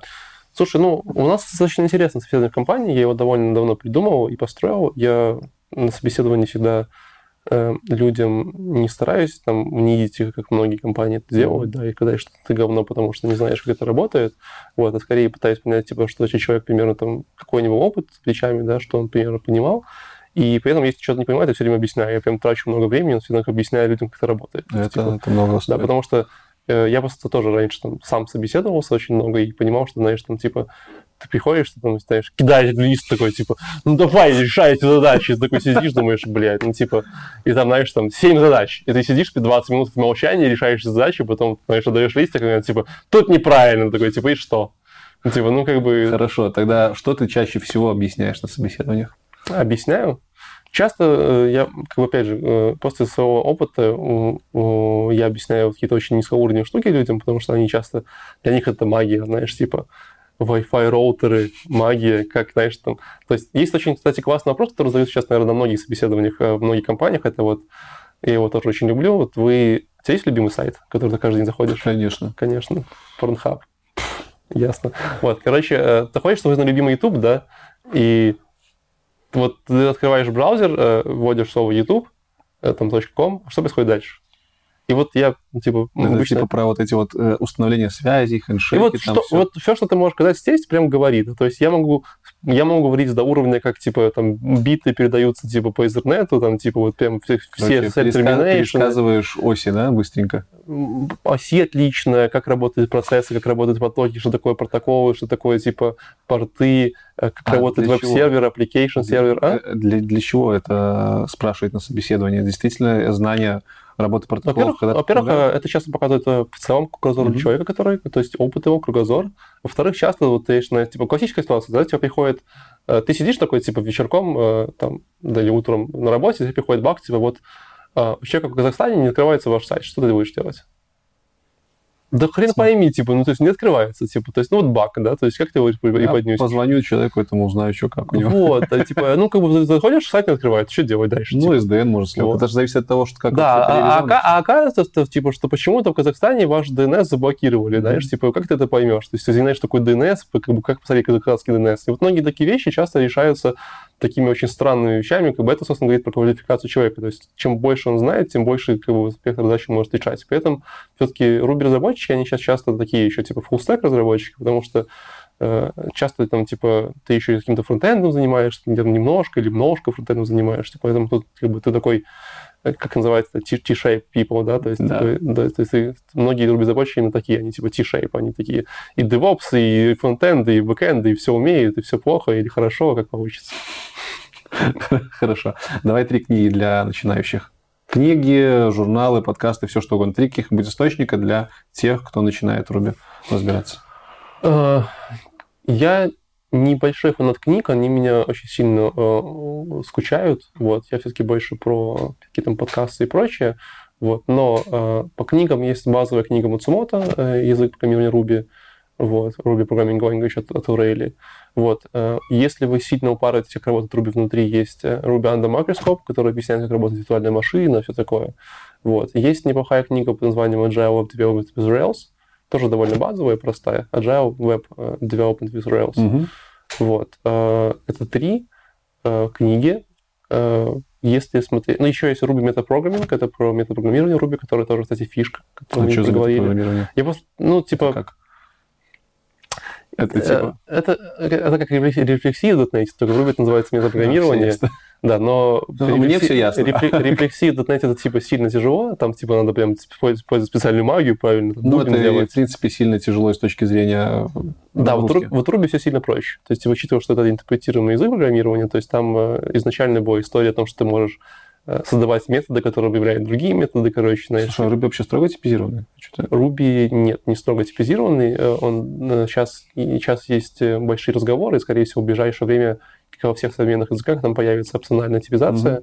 Это очень крутая история, э, потому что, скорее всего, в своей повседневной жизни ты в Исане, ты не, ну, то есть в проекте ты не будешь использовать типа типы, потому что часто они типа в проекте такие не нужны, да, спасают от 5% э, ошибок. А в в фреймворках это очень важно, потому что самая большая проблема, типа одна из самых больших проблем, когда ты э, там типа язык программирования используешь виртуальную машину, у тебя вот был массив э, чисел, да, потом туда запихнул, не знаю, объект юзера. И такие, бля, бля, и тебе нужно в виртуальной машине пойти, типа, и, знаешь, переформатировать весь массив, перевыделить все память, потому что, ну, типа, до этого он был int array, Мгм. а он теперь какой-то object array, и там, типа, а, это прям боль для разработки- разработчиков-интерпретаторов, они прям это ненавидят. Вот. Или, знаешь, еще вторая боль, это когда у тебя есть массив из 15 элементов, а то ты потом, знаешь, в пятитысячном элементе стало прям 5. И тебе нужно создать тебе вот этот массив пятитысячных элементов, и, типа, из них половина пустых. Это, короче, бред. Э, Не суть. Суть в том, что э, это книги, программирование Ruby — это прикольная фишка, которую я не говорил. Э, Кстати, вторая еще фишка, которую мы с тобой не поговорили, это прикольно, что в рельсах и в Ruby изначально была очень классная культура тестирования, то есть там прям, э, чисто что язык был не э, интерпретируемый, не не столько специфизированный, то типа все современные или большинство современных фреймворков, которые ты увидишь для тестирования, они inspired by Ruby. Вот. э, Тот самый Respect, который сейчас, э, по-моему, в Jasmine, Респект. да, Да, вот. Ну, вот Кукумбер, который Кукумбер. тоже, да, это все пришло и придумали в Ruby, потому что, типа, очень много тестировали, и очень классно и очень прикольно писать тесты в Ruby, прям, ну, прям волшебно. Вот. Ты говоришь про юниты, да? Про любые продукционные по юниты, что угодно. Вот. Нагрузочные, конечно, нет, но, типа, для этого другие утилиты используются. Вот. э, Поэтому там культура тестирования очень хорошо развита, и Конечно, да, типа на проекте вы сами решаете, пишете вы тест или нет, это очень зависит от задачи, от, знаешь, от э, От обстоятельств, заказчика, от заказчика, да, ну вот, но при этом как к бы сожалению. Э, Вот, если вы, если вы хотите, хотите делать это в Ruby, это прям клево, прям быстро, классно, красивым синтаксисом. TDD хорошо заходит. Я не верю в TDD, я, э, типа, и как сказал, TDD is dead, да, то есть, э, ну, потому что часто все-таки тебе легче написать фишку, а потом тесты, чем писать тесты, фишку, тест, ну, то есть такое. Это как, типа, Ну, тут вопрос в том, что ты можешь потом забыть написать тесты под эту фишу. для этого есть э, CI integration, которые А, говорят тебе, что типа, проценты покрытия. дорога дорог, у тебя ты скаваешь упал, иди, типа, пиши. Еще для этого есть код ревью, который, ну, там, твой э, сетевой скажет, типа, чувак, ты охерел, типа, типа, давай пиши тест. Это скорее больше по процессу, Хорошо, да? окей. Так, ну мы от книжек отклонились. Давай еще несколько книг, которые должны знать все программисты. Не, про- не только начинающие, не только рубисты, но все. Три книжки. Три книжки, которые должны все программисты. Да. Прочитать. Слушай, я читаю еще много фантастики. О, это типа, хорош. Я просто это люблю. Что у Э, тебя самое любимое из фантастики? Ну, я вот в последнее Кто? время упарился Фандориным, э, прям, Фандорин, Да. какая-то фантастика. ну, даже это не фантастика. Раст Фандорин. Да, ну, в смысле, я, я читаю много фантастики, в последнее время я упарился в Фандорин, поэтому сейчас не из фантастики, это сейчас самое любимое, наверное. Я почитал все книги Кунина, вот, а сейчас я из фантастики упарываюсь э, «Стальной крысой», Гаррисона, вот, тоже прикольного. Но вообще, если говорить про мои любимые книги э, фэнтези, которые каждый должен программист э, почитать, это, конечно же, э, боже мой, Азимов, что ли? Какой-нибудь м, Стругацкий. Стругацкий ок, э, э, я сейчас вспоминаю по 42 книга, боже мой, э, Со- э, что-то вот вообще из головы выпало. Ты тоже это пишешь. да? Ну ладно, бывает. Давай скажу так. Давай те книги, которые, скорее всего, никто не читал, но они очень прикольные. Вот. Это вселенная Терри Гудкайнд «Меч истины». Вот, большая, огромная... Да, это фэнтези. Ну, это фэнтези да? Мгм. Я, я, честно говоря, редко разделяю фэнтези, фантастика, fiction, оно там все такое рядом. Вот. э, Это, конечно же, скорее всего, вы читали, но, может, не слышали, это «Имя ветра». Вот. «Имя ветра» э, — это от друга э, создателя «Игры престолов», я уже не помню автора, ну, погуглите. Очень крутая книга. И из современного, из прикольного есть Сергей Тормашев, он бывший полковник ГРУ, который написал, типа, постапокалипсис, где, знаешь, весь мир сгорел в ядерном огне, как люди выживали. Очень хорошо, прям, типа, знаешь, там прям, ты прям читаешь, и прям, типа, очень хорошо, ты прям такой, вот если у вас скоро будут майские праздники, вот Сергей Тормашев, и вы будете знать, что делать во время ядерной войны, и как, как спасаться, и все такое. Очень хорошо. Окей, возвращаясь к книжкам по программированию. Да знаю. кто их читает? Ну, Зачем? типа совершенный код. Нужно прочитать. Понимаешь, проблема современных книг в том, что э, они, во-первых, часто, когда вы читаете такие определяющие книги, типа «Совершенный код», там, Паттерны. типа «Паттерны Gang of War», Да, да, да. то есть джуниором вы их не понимаете, ну, потому что, типа, как бы Нет, так читаешь, про жуниоров говорим, вот про любого специалиста, да, Смотри, который уже укоренился. не понимаете, Ага. а как бы, скорее всего, э, там за какое-то время, когда вы их, типа, э, еще, может, даже не читали, вы эти паттерны себе изобрели, поэтому А, до них надо дойти. Ну, То есть, есть, ну, как- паттерн, конечно, можно прикольно почитать, но я не знаю, есть смысл читать книжку про паттерны вот всю книгу, да? То есть открываешь Википедию, просто там каждый, про каждый Не, ну паттерн ну, почитал. блин, чтобы такой, прикинул. о, прикольно, вот При этот этом- паттерн так При этом проблема в паттернах уже в том, что э, они же всегда написаны на каких-нибудь, типа, там, а сейчас мы рассмотрим паттерн на C++, да? Мгм. Такой, бля, ну, типа, какой C++? Знаешь, там, типа, половина кода вы память выделяли, потом половину па- памяти собирали. Ну, типа, паттерна там было три строчки. Вот. Поэтому э, чаще, Окей. чаще всего на Википедии, почитать, типа, сильно проще и веселее. Хорошо, Вот. принято. Э, Совершенно код мне не очень понравился. Там, дядя Боб очень прикольные штуки рассказывает. Но есть, кстати, очень классная книга э, от Сэнди Мэтс. Называется «99 бутылок ООП», «Battles of ООП». Вот, она довольно такая крутая, э, почитайте. Она небольшая. Типа, я вот верю книги по программированию, которые, типа, 100 страниц или 120. Ну, потому что, типа, когда их 500, во-первых, э, Много воды. их читать неудобно. Что я читаю на Kindle, мне вообще книги читать неудобно. Вот. Там просто не, код не помещается в Kindle. Особенно по .NET, там, типа, знаешь, там сразу... Ой, не надо, это боль Вот. А читать книгу по .NET, типа, ну, ванная, она очень тяжелая, когда ее держишь читать. Типа, она периодически падает в воду, потом такая набухшая вся. Я поэтому, кстати, не люблю реально, эти же книги можно холодильник подбирать, типа, что, типа, жесть. Э, Вот и все. Короче, книги не моя тема. Подкасты, могу сказать Какие подкасты. подкасты? Э, Общий технический подкаст, естественно, Radio T. Э, Очень крутая история про обзор технических новостей, просто чтобы оставаться в курсе и знать, что Ну, там Самый старый вот. подкаст. Самый старый, самый популярный и, наверное, один качественных. Российский. Такие ребята, типа, уже там этим занимаются 12 лет опыта. Вот. Эм, Естественно, конечно, можно порекламироваться. Вот мы начали свой подкаст про конф. Основная идея в том, что есть очень много больших форматов новостей, которые рассказываем про новости, да, но помимо источника знаний как новости, есть источник знаний по, по называющей конференции, да, то есть есть много технических конференций, которые проходят в мире, и там люди реально приходят, делятся каким-то своим прикольным опытом, такие приходят, говорят, типа, «Все ребята, все херня, типа, вот просто Azure, полное говно, вот они вообще наши данные потеряли и все такое. И ты эти знания нигде не услышишь, кроме как на конференции, потому что часто люди, которые выступают на конференции, они типа не очень блогеры, не очень часто пишут статьи и книги, они просто такие, ну, работали в компании, что-то пришли и рассказали прикольно. Поэтому мы как бы решили взять себе такую миссию и как бы пытаться людям доносить, пересказывать информацию, которая есть на конференции, потом на конференцию ты приходишь, там, знаешь, типа, доклад 40 минут, ну, ну смысл минут на 3-5, да, то есть, типа, вот основная идея, поэтому все остальное такое мишура.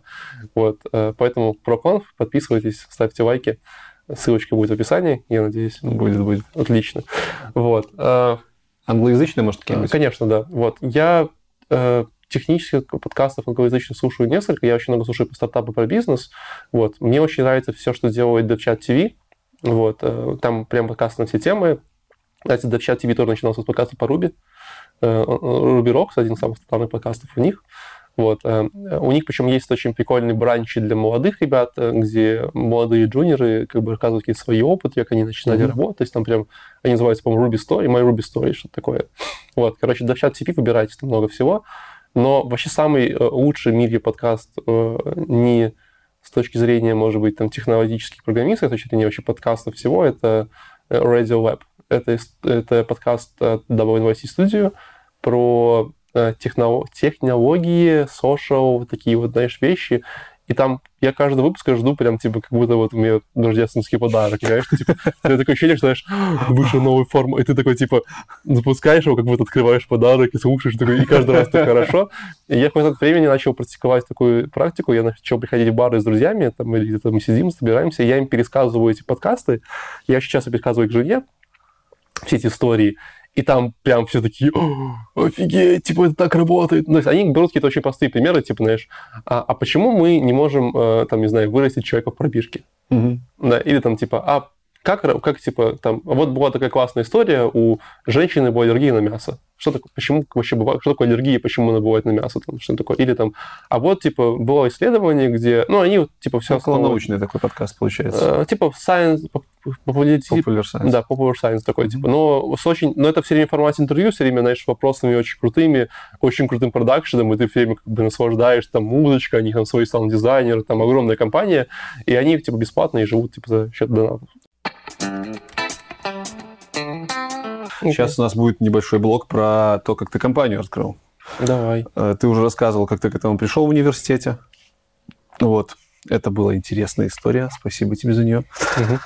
А расскажи, с какими ты камнями подводными столкнулся на этапе вот прихода к компании. Ты все-таки три года работал и на работе, и в компании своей. Как вообще это начиналось? Вы искали клиентов, сами вы там работали или нет с своим другом, которым вы это все начинали? Вообще компанию открыть очень просто. Идешь э, в здание на почте свободы, типа, 15 минут и готово. Это было ООО сразу? Да, конечно, это было. Вот. Ну, потому что ООО – это общество с ограниченной ответственностью, значит, если у вас все плохо, то, типа, вас, э, не знаю, вам Мгм. придется продавать почку, чтобы покрыть расходы.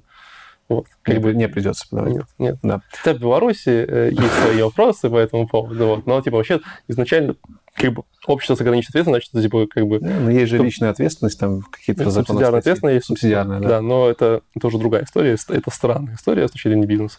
Вот. Ну, мы тут все бы не бизнес обсуждаем. Мгм.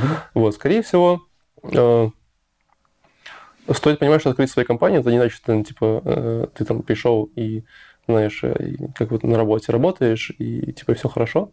Там, знаешь, ушел в 6, пришел в 9, там, типа, сходил на обед. э, Вот, такая достаточно трудоемкая большая штука с кучей вопросов, э, стрессов и всего ситуации. Вот, поэтому я не знаю, пошел бы этот шаг я сейчас, и вот, э, будучи там с тем знанием, которое есть, вот, конечно, конечно, пошел, потому что я такой человек, то есть, типа, мне как бы хочется, как бы, делать какие-то очень классные штуки и, не знаю, менять мир. Чтобы Вот. лучше понимать всю, всю картинку, перебью, извини, сколько сейчас в твоей компании человек Ну, работает? сейчас около 50 человек работает. То есть не маленькая. Ну, Ну, то есть идея вообще попёрла. Вроде, вроде, вроде, вроде бы по э, этим э, всяким там градациям маленьких компаний вроде все еще маленькая. И все, все рубисты, да? Э, Конечно, нет, абсолютно разные люди есть, типа и менеджеры, и, там, и тестировщики, и руби-разработчики, и, там, и фронтенд разработчики, и многие-многие все. То есть там и менеджеры. и- Ну, в целом же на Руби разрабатываете. Да, конечно, это один Так вот, э, основных- возвращаясь к началу, все начиналось с идеи, либо с клиента, либо с чего? все начиналось с, с больше, наверное, с идеи, чем клиента. Мы э, никогда, там, знаешь, там, типа, классическими схемами, типа, работали в компании, э, там, не знаю, украли клиента, открыли свою компанию, такой, такой у нас никогда не было. Это скорее было изначально какие-то свои попытки продавать э, свой сервис э, каким-то своим знакомым, может быть, людям, каким-то, знаешь, в интернете кого-то искать. Вот. Э, Ну, в целом, именно так. То есть, э, понятное дело, что изначально мы не знали, что такое продажи, как бы у нас не было ни, ни имени, ни там сайта, ничего. То есть это прямо все создавалось на коленке руками по-быстрому, чтобы что-то все это делало, работало. У нас не было никакого какого-то подхода изначально, знаешь, э, типа, как мы это будем делать. Вот. Но было очень большое желание это сделать, и э, какая-то большая мотивация, и много-много пота, слез, крови, работы. Кто работал изначально? Э, работали все. То есть вы вдвоем? Да. Ну, типа, всегда работали все. Даже, знаешь, типа, мы такие открыли компанию и уехали в Майами. Да, товарищ твой э, соучредитель, он также разработчик? Да, он также разработчик. Mm-hmm. Вот. Э, более интересная история о том, что мы учились в школе с ним, вот, но ни разу не пересекались в школе и познакомились в бассейне университета. Я подошел, говорю, типа, Юра стоял в папке, говорю, по-моему, это Юра, ты в школе со мной учился, он такой, да, давай дружить. Ну, вот так мы открыли свою компанию. Конечно, было много вещей до этого. вот, в каком-то, каком-то курсе в универе мы собирали свою катушку Теслы просто по фану и собрали на пшиковой молнии. Это были такие первые совместные проекты, а потом понеслась. Сколько лет прошло э, с начала становления компании до того момента, когда вы могли сказать, что да, компания самоокупается, и вот, и, наверное, перешли в нее, сами уже стали постоянно работать в компании? Я не могу сказать могу сказать точно даты, что произошло там 1 января 2017 года, что-нибудь такое. Нет, такого нету, я не помню. Ну, типа месяц, полгода, год. Я думаю, это было больше гораздо. Uh-huh. Вот, то есть это больше, может быть, там, ну, порядка года и двух. Опять же, типа, ну, то есть, ну, мы были никем и не тем. Знаешь, он говорит, сейчас Маск э, решит открыть новую компанию, то ему там накидает денег типа со всего мира, да, если там э, Василий э, Пертухов, э, знаешь, который закончил на три курса университета, типа, решит компанию, пойти к инвестору просить денег, и он скажет, ты кто? Типа, чем ты знаменит. Поэтому тут все, знаешь, набивалось шишками, болью путем, там, опять же, ошибками, какими-то вещами, все училось на личном опыте. Не было желания в какой-то момент, типа, все бросить? Пойти просто наемным рабочим. То, что это желание достаточно, достаточно, типа, популярное, вот, но, знаешь, это как желание, типа, вот ты женился, а потом такой, типа, блин, ну, можно же, вот, типа, и девочки есть еще и красивее, и лучше, и умнее, да, и такой, типа, э, типа, как бы все время такой, или поглядываешь на сторону, да, вот для меня это все время было очень странным желанием, потому что, как бы, ну, ты все, ты женился, ты сделал свой выбор, хватит думать о других опциях, да, ты уже сделал свой выбор, нет, беста, для меня то же самое, то есть, типа, я как бы, ну, то есть сделал свой выбор. Конечно, бывают такие грешные мысли, типа, а, все нахрен, типа, вот, знаешь, там, пойду работать в, в компанию и буду спокойно в 6 вечера уходить, жить без стресса и говорить, идите все в жопу. Вот. Э, но, типа, я понимаю, что, типа, мне, у меня внутренняя мотивация совершенно другая. То есть я хочу сделать э, крутую компанию, которая делает крутые проекты, крутые продукты, mm-hmm. и вот, и как-то их развивать. Окей. Okay. Ты директор, да, сейчас формально? Ну, то есть, кроме соучредительства или нет? Я не знаю, кто я. Я как-то периодически какие-то бумаги подписываю, там какая-то должность моя меняется. Ну, типа печатью ты же владеешь? Ну, печать владеет бухгалтерия. Окей, хорошо. Я а... вроде бы сейчас я зам... Я какое-то время был инженером, потом был каким-то там, типа... Ну, то Что есть, входит в твои обязанности сейчас в компании? Э, слушай, ну, типа, вообще э, я достаточно там много таких штук делаю, да, у меня есть там небольшие хобби в компании в стиле, там, я организую корпоративы, например. Mm. Вот, это самые лучшие корпоративы, которые вообще, наверное, случаются Где последний в Беларуси. был? Как Последний корпоратив был э, зимний. Э, у нас была тема, э, у нас была история старославянского, старославянский корпоратив. Вот он проходил на базе отдыха под, под ну, далеко, короче, Тутрийском от Минска.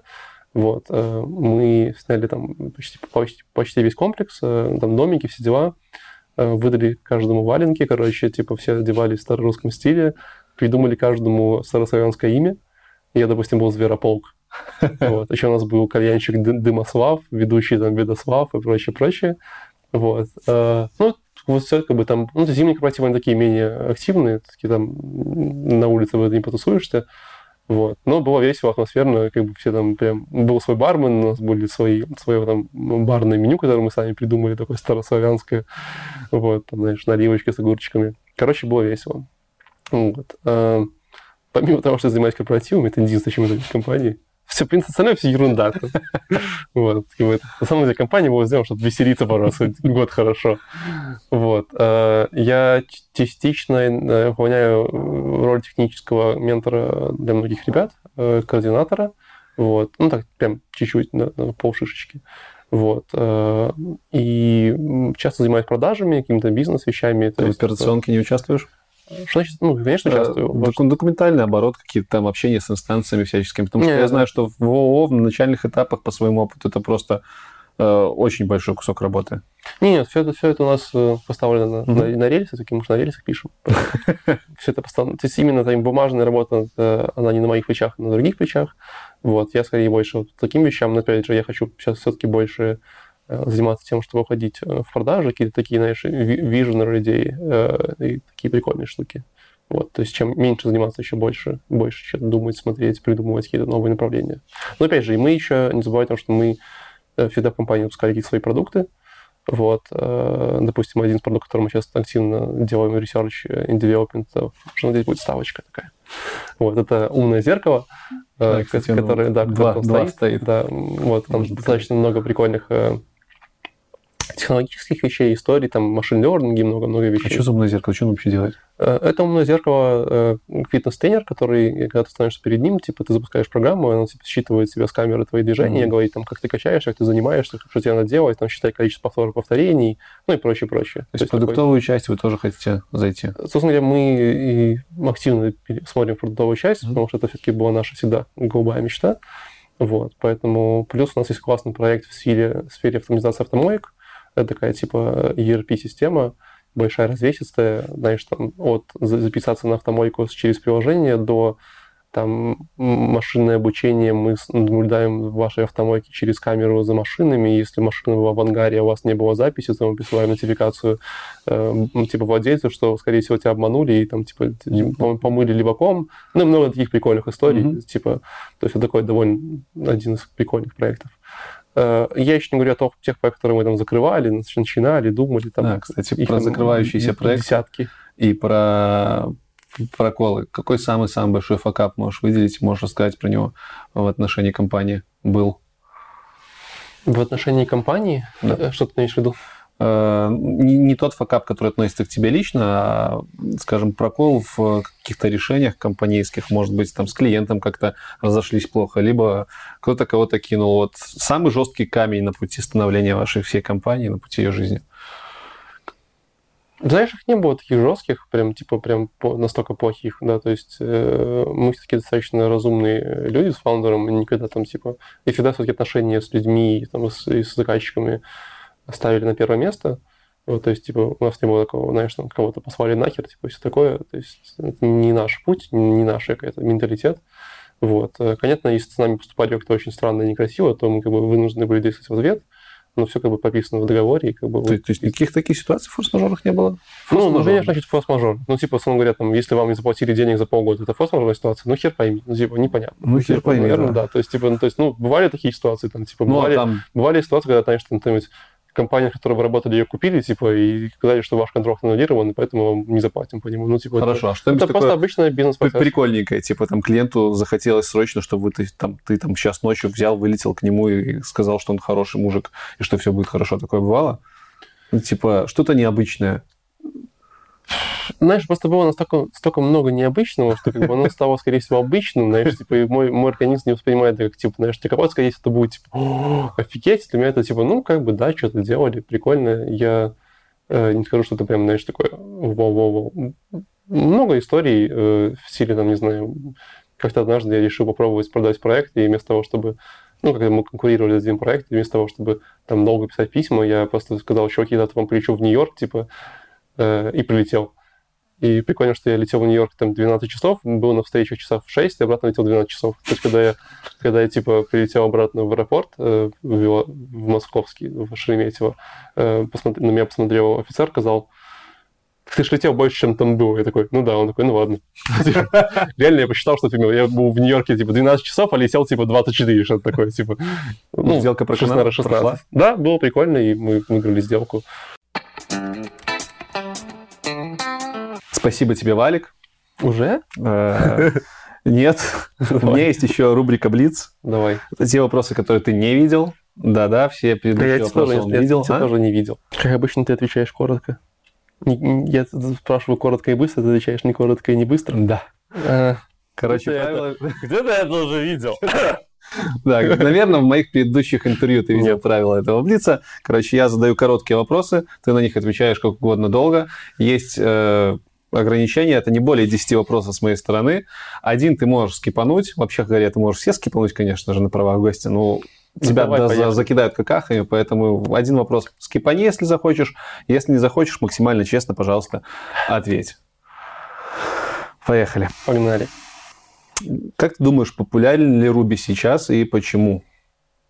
Популярен либо нет? Очень сложно сказать, что такое популярность, вот, э, потому что он точно нашел свою нишу, он точно, типа, э, он точно не на хайпе, вот, да. Сейчас вообще уже, уже что-то мало всего, что было на хайпе. Какое-то время времени там все бегали насчет блокчейна, кричали, потом бегали насчет машин кричали, потом бегали фронтенд, там кричали, как-то сейчас все немножко сильно спало, и как бы вообще я жду следующий хайп, хайп-волну, Э, Вот, поэтому Руби точно не на хайпе, но как бы стоит э, признать, что он достаточно э, популярен для определенных видов проектов. Плюс, э, если вы посмотрите там на рынок работ и на рынок всего, то э, становится логичным, что количество работ там, на Ruby, на Python, на PHP, оно переми- ну, Python, наверное, больше из-за машин learning сейчас, а вот там, там PHP э, ну, среди своих конкурентов он достаточно на уровне находится. При этом я все еще вижу большое количество открывающихся новых проектов на, на, на Ruby on Rails, да, что значит о том, что как бы все круто, все идет. Хорошо.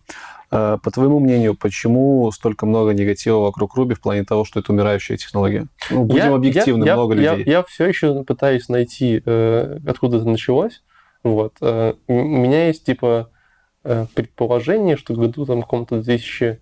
Ну, во-первых, э, это как бы э, это нормально, что э, технология, типа, ну, здесь кривая популярности технологии, да, вот, и как бы, то есть мы пошли хайп, потом, типа, все стало э, меньше и так далее. Ну- Стало появляться меньше библиотек, стало появляться меньше каких-то вещей, да, это нормально, потому что большинство библиотек уже появилось, да, то есть когда ты приходишь в какой-нибудь там, типа, Слушай, ну есть Java, есть всяческие там, большое количество библиотек появляется в Java и в .NET каждый месяц. ну, в .NET Ну, достаточно. нет, потому значит, у вас не было до этого хороших просто, типа, понимаешь, типа, когда у тебя есть хорошая библиотека, зачем тебе, ну, то есть две-три хорошие штуки, то решают твою проблему, нафига То еще? есть ты хочешь сказать, что в Ruby все хорошие библиотеки, бо- Очень- большинство все, вышло? Очень, все, очень ус- стабилизировалось, очень устаканивалось, там скорее сейчас больше ведутся вопросы по каким-то там новым фичам, доработкам, нежели там прям супер новые И вот из-за этого затишья люди... Да, из этого, из этого люди начинают скучать, потому что как бы программисты, они такие люди, которым хочется все время что-то новое, что-то интересное, знаешь, типа все время куда-то бежать, смотреть, и когда у них нет такого ощущения, что типа, блядь, сейчас каждый месяц будем новый фреймворк учить, они такие типа, все говно, все умирает, да. При этом, э, как бы еще навалился на то, что в это время начал расти официально фронтенд, в котором как бы приходило ну, до сих пор происходит, но уже сильно меньше дикая дичь, когда там, знаешь, появлялся новый фреймворк, подходы менялись постоянно, типа, и казалось, что вот там жизнь, а у нас, типа, болото и скучно.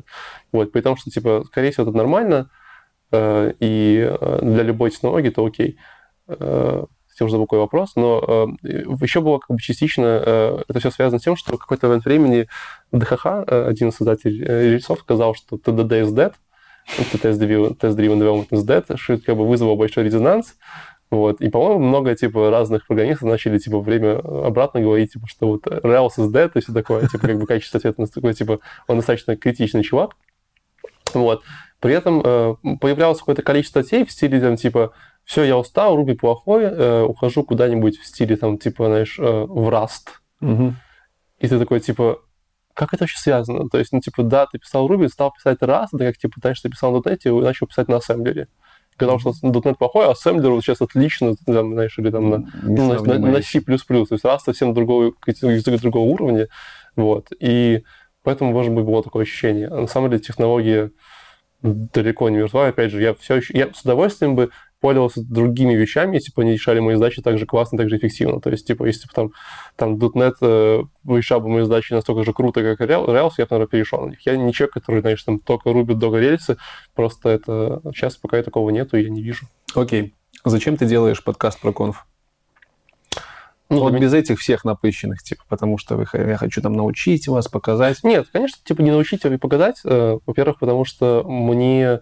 э, Ну, я достаточно много занимался, занимался организацией конференций, Вот, поэтому я, в принципе, знаю, что такое конференция, как организуется, и Самое смешное, что я организую конференции и метапы, я никогда не слушаю доклады. Ну, потому что, типа, если ты как организатор слушаешь доклады на метапах, то ты к концу вечера просто не можешь говорить, и ты сильно устаешь. То есть, типа, ты напрягаешься, все время следишь за таймингом, плюс сейчас это слушаешь, что такое, и ты прям к вечеру просто потухший. Вот. Мне все время было грустно, потому что почти все конференции, которые я ходил, я был организатором, и на их не слушал. Вот. А если в сухом остатке, то я понимаю, что там есть э, какой-то классный материал, который мне интересно как самому, как инженеру получать, слушать. То есть реально люди, которые приходят делиться какими-то опытами. В этом э, любой э, там, программист, инженер-программист, он часто сильно ограничен, зашорен в своих э, вещах, потому что он выбирает контент, который ему интересен, да, поэтому он совершенно не знает, что вокруг, да, то есть, он говорит, ты вот живешь в своем мире .NET, да, и, ну, то есть, скорее всего, тебе ред, ты редко ходишь, там, что творить, что в библиотеке в питоне творится, что в Java творится. Ну, тут, типа, ну, тебе как бы и тут хватает материала, чтобы что-то изучать, Окей, да? ну, смотри дома. Зачем делать целый подкаст и вещать всем? Да, смотри, э, смотри дома, это вопрос в чем? Вопрос в том, что тебе нужно, то есть если ты хочешь что-то такое прям э, классное делать, обычно тебе нужен процесс, да, если ты хочешь э, скинуть вес и накачать мышцы, тебе нужно выбрать три дня и ходить в спортзал. Вот для меня ProdConf это такой тренажер, которым я, типа, действительно получаю какой-то, то есть какой-то материал, Э, в плане э, там, каких-то конференций, какого-то всего. Для меня это тренажер, чтобы типа как бы получать информацию, перерабатывать и как-то пересказывать и запоминать. Да, и как бы для меня это интересно, потому что реально такой, ты смотришь доклад, понимаешь, что, блин, там вообще ребята какую-то херь прикольную придумали, типа, там, как люди в Netflix защищают, понимая, что у них не украли сервера, потому что у них примерно там 100 тысяч серверов. Ну, типа, ну, как бы ты даже, даже если ты вот вечером выбирал на Ютубе видос, ты точно это не смотрел бы. А тут ты узнал прикольную фигню. И там, типа, как э, ребята хакают сайты, хакерской конференции, да, то есть, типа, ты такой, ну, я примерно понимал, как это работает, но там прям вся методология, процессы, какие-то автоматизации, как это они делают, как они придумали, такой, типа, офигеть, прикольно. Вот, поэтому для меня это тренажер, а как бы ProHome это как продукт, который появился в качестве тренажера, так же, как и там, ну, не знаю, многие каналы в Телеграме там популярных айтишников, да, которые mm-hmm. просто читают статьи, их пересказывают, как бы для себя они просто типа ну, получают такую штуку. Э, как-то так. Окей. Okay. Как максимально эффективно выгореть, потом возродиться вновь? Максимально эффективно выгореть? Да. Слушай, с выгоранием эта тема у меня достаточно в последнее время, э, то что болезненная, но типа такая близкая к душе, потому что я недавно опять пережил момент э, своего, наверное, одного из самых худших выгораний. Вот. Э, до того, когда ты прям, типа, боишься, что наступит понедельник. С чем это связано было? Если... Взял на себя очень много обязанностей, типа, много активностей, плюс у меня родился ребенок, э, появилась семья, типа, ну, семья давно появилась, ребенок родился, тоже забирает какое-то количество времени, сил, вот, и как-то все насильно освоилось. Вот, поэтому э, я показал, что многие люди э, осуждают... Я для себя такой при, при, принял какую-то такую странную доктрину, что многие люди говорят, что типа вот ты вот выгораешь, и вот надо сделать так, чтобы ты не выгорал, чтобы прям было прям вот хорошо. То есть вот ты вот всегда вот сидел где-то в серединке, балансе.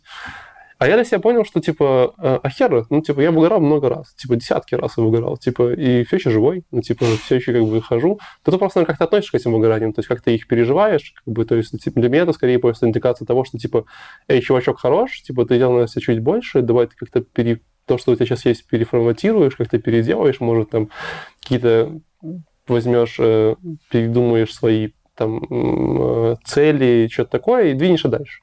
И для меня все время это было так. То есть ты делаешь какую-то паузу, передумываешь, переоцениваешь, двигаешься дальше. Что во время этой паузы ты делаешь, кроме вот переоценки, переосмысливания? Ну, недавно я ездил в машине, целый день слушал Тиму Белорусских на, на репите.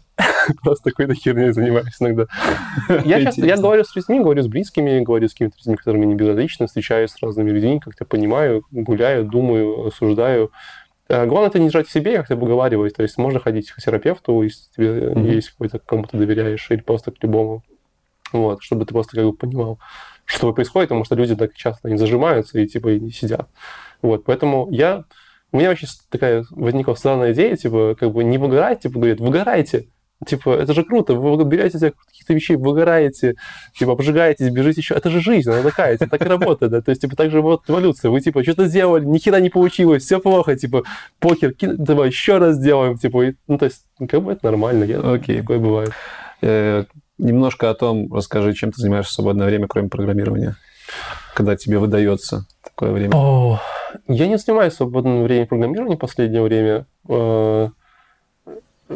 Э, ну, ладно, чуть-чуть, наверное, вру, я занимаюсь, но, э, как бы, опять же, с рождением ребенка вот немножко меняются приоритеты. Я типа, часто время посвящаю дочери, играю с ней как-то игру, ей всего лишь год, то есть она прям меняется на глазах и растет, это прям э, какие-то, какой-то уровень новый, новый уровень эмоций для меня, знаешь, такие, типа, если вот взять э, э, на одну чашу весов положить, как бы все там, не знаю, мои тусовки с друзьями, какие-то вечеринки, там, какие-то там, не знаю, посиделки, а вот на другой части, как тебе улыбнулся ребенок, то ты типа просто вот так понимаешь, типа, то есть это типа настолько другой уровень эмоций, что ты офигеваешь.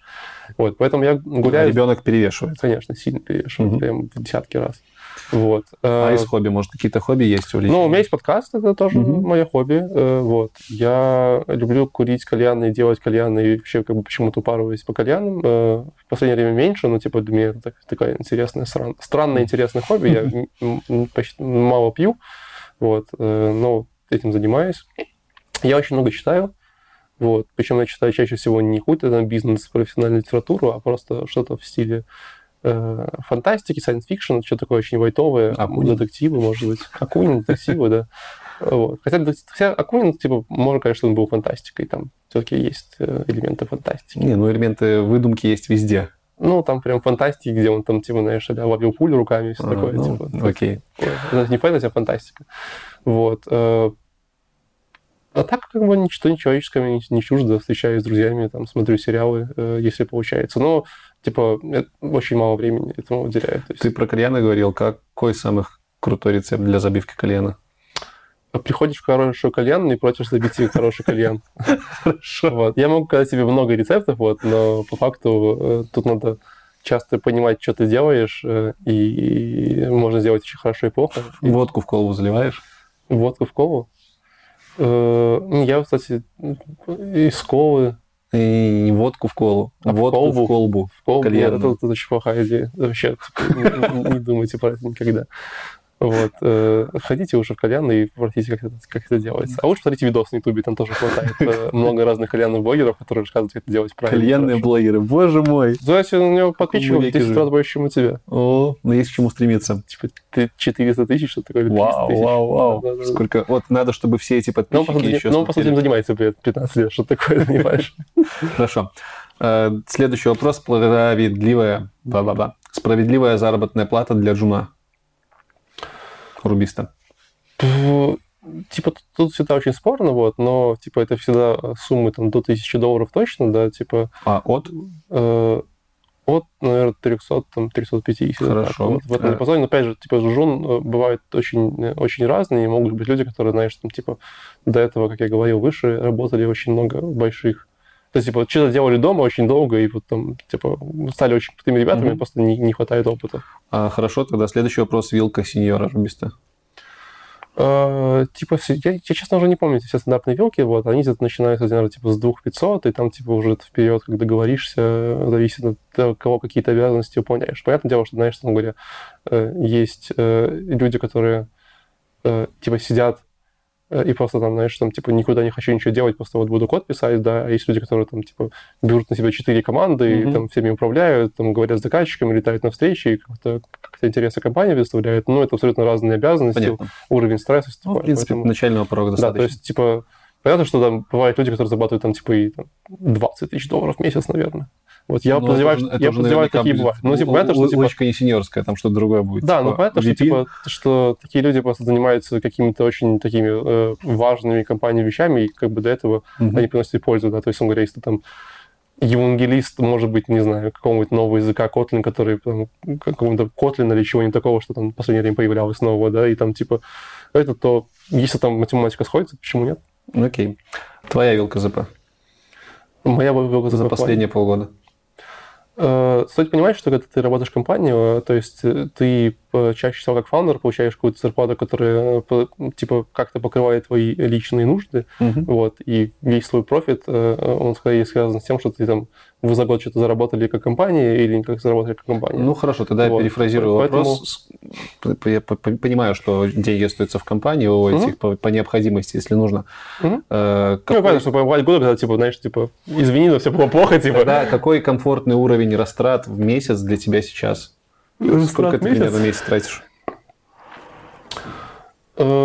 Это сложный вопрос, потому что, типа, какой бюджет, э, типа, у меня личный или у семьи, или, типа, то есть, такие э, нюансы. Я, то есть, это явно, что, то есть, смотри, э, скажем, скажем так, я, типа, я не, не такой, что прям человек, который будет, там, э, покупать Порше, его и ехать, ездить, там, типа, запрягать его, не знаю, э, жидким золотом, да, вот, то есть, я спокойно могу жить, там, типа, на тысячу долларов в месяц вместе со всей семьей, типа, и все окей.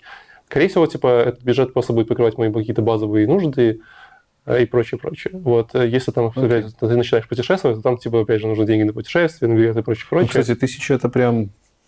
это немного. Это немного, Ну, да. типа, условно говоря, это, это придется там подужаться, ну, типа, то есть я примерно понимаю, как жить на такие деньги, это нормально. Э, ну, сделай ремарочку, ты живешь в собственном доме, да? Я живу в собственном доме. да. То Окей. есть, да, соответственно, я не снимаю этот, я плачу кредит за машину, вот, не очень большой кредит, э, вот, и э, живу, ну, как бы тоже в собственном доме, хотя тоже там дом э, тоже требует э, каких-то вложений. Хорошо. Какой язык программирования, на твой взгляд, самый вкусный, исключая Ruby? Вот, если не Ruby, то что? Вкусный в плане. Ну, тот, который бы ты попробовал с удовольствием и начал бы на нем, не знаю, пэт-проекты делать, делаешь. Ну, я говорил про электир, мне очень нравится последнее. Ну, типа он как бы немножко прикольный, я вижу на нем какое-то применение. Не, не всегда, но м- могу по- понять, что он А делает. если остаться в рамках парадигмы ООП? Э, По рамках парадигмы ОП, ну, давай, давай там переберем, что у нас есть. Э, Ну что, тут, Go, Go это ж не ОП язык, как бы, типа, э, такой. ну нет. Хорошо. Скорее Вот. э, Скажем так, для меня это все, что я это вот перебираю в голове, для меня это всего лишь инструменты, да, то есть, Мгм. типа, условно говоря, если я понимаю, что мне нужен машин то это питон. Если я понимаю, что мне нужен какой-нибудь э, кровавый enterprise, к- где нужно набрать там 25 человек и типа и делать проект полгода, то это типа Java или .NET, да. Если тебе нужен какой-нибудь э, что там еще, типа, может быть, WordPress, что-нибудь похожее, там, вот, типа, то это PHP или там... э, ну, или опять же, если Или есть... PHP. и да, и- или если есть какой-то там вопрос э, веб-разработки, то это тоже, в принципе, PHP может быть. Если тебе нужно написать какие-то очень э, консольные утилиты, гошечка, инфраструктурные вещи, можно тоже на гошечке писать. Э, Там какие-то еще, может быть, нагруженные куски системы на гошечке писать. Вот. Э, Как-то, что там еще осталось? Как-то, по-моему, все Да, популярно. наверное, если- ну, раз еще много кому-то нравится Python, Ну, я- Python все люди. Да, если Многие. это, это, если пишешь низкоуровневые вещи, то типа это Rust, это C++, это сишки э, разные, э, там работа с этими кам- камерами и прочее, мы это тоже это делаем периодически. Вот. Все, JavaScript, фронтенд. э, Да. э, ну, хотя нет, я очень, я очень люблю фронтенд, мне он очень нравится. Я, я в принципе, как минимум имел какой-то или опыт, или там технического менторинга, или Ну, какого-то там просто работы. сейчас столько всего, что прям Ну, вот- кстати, не особо ну, уже. ну, как Ну, не тоже не особо? особо. Ну, что там сейчас? Ну, React, Vue, Angular, Ember это только то, что у всех на слуху. Кроме Всё. этого, всякие, вот Всё. ты, ты сегодня говорил, бейблы, э, Ну, это всё- галпы, это- сборщики. Не, не, не, смотри, это, Нет, это, это инфраструктура. Это, все уже инфраструктура. Это инфраструктура, окей. Но по факту сейчас, типа, мы говорим про два лидера, три лидера Redux. да? э, Это, друг- это все библиотеки. Это все надо понять. просто. Нет, так болото-то из библиотек строится. Да, и понятно, что, типа, как бы, э, ну, опять же, я начну с того, что Redux это всего лишь, э, э, как бы, хоть и библиотека, но это методология. Она есть... Флакс, флакс Вот. это методология. Redux это реализация. Ну, я уже, я не помню, что, я уже забанил. Да, Redux это реализация. Я не уверен, что Flux это тоже, потому что Flux это тоже библиотека. Это я, может я быть. уже два раза схватил на интервью за это. Нормально, нормально, да. Значит, э, да, естественно, появился вначале Flux, потом Redux. После Flux есть э, реализация Flux в качестве библиотеки, вот, которая изначально была, а потом потом появился Redux. Поэтому еще очень глупо называть библиотеку, и методология оди- одинаковая. Это типа все время путает людей. Вот. Это как, типа, есть э, в Ruby, в рельсах есть э, gem Active Record, Мгм. поэтому есть паттерн Active Record. Типа, знаешь, ты все время... Типа, Кстати, я говоришь- тоже думал, что Active Record это какой-то Да. паттерн, реально, Да, который можно да, везде это- но это библиотека, которая реализует Active Record паттерн, да. И он же называется Active Record, такой, типа, блин, очень плохая идея, не делайте так. Вот. Эм, Фронтенд довольно классный. Почему? То есть сейчас там много прикольных Хорошо, принято. Последний вопрос на сегодня. Самый важный. Объясни на примере корпускулярно-волновой дуализм. Короче, смотри, э, вот у тебя есть фотон, и ты, короче, летишь На фотоне. на фотоне через космос. Но фотон же без массы Да. Почему? У него есть какая-то масса. состоянии покоя. Вот, Ладно. видишь, Окей. хорошо. Короче, э, у тебя есть фотон, даже два так, у тебя есть электрон, ты летишь. Вот, и там стоят люди. И вот ребята, есть люди с биноклями, они такие, типа, бинокль смотрят, и там видят фотон. А есть другие люди, они стоят, короче, типа, не с биноклями, типа, а с э, приемниками радио, радиоприемниками, магнитолы такие 90-х, знаешь, такие, такие настраивают. И они такие настраивают и слышат, что летит фотон.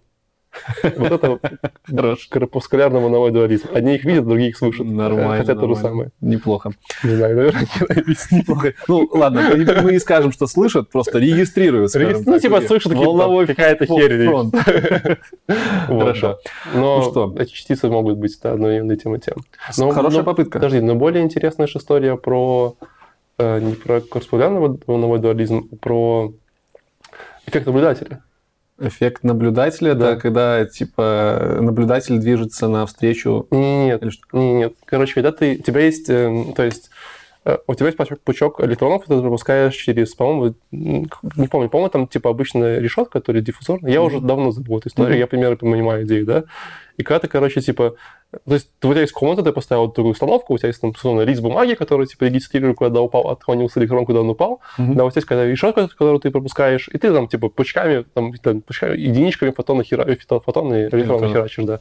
Ты запускаешь электроны, и вот, типа, выходишь из комнаты, запускаешь машину, короче, возвращаешься, они тебя там, типа, как-то там расположились там случайным образом, понятно, да? Мгм. Потом ты остаешься в комнате, врубаешь, короче, типа, эту машину и понимаешь, что все электроны, они, типа, вот, типа бьют там в две кучи, что такое, или в три кучи. То есть они ведут себя совершенно по-другому. Нет, это же дифракционная картина обычная. Да, но, типа, именно в том, что, типа, она меняется, зависит от того, типа, есть ли ты в комнате или нет. А, это уже Вот. квантовая какая-то... Да, да, там, механика. короче, ну, там не квантовая механика, суть в том, что, типа, как раз э, из-за того, что построили огромную э, теорию о том, что наша м, Вселенная, это ну, наша реальность, да, это, это типа эмуляция.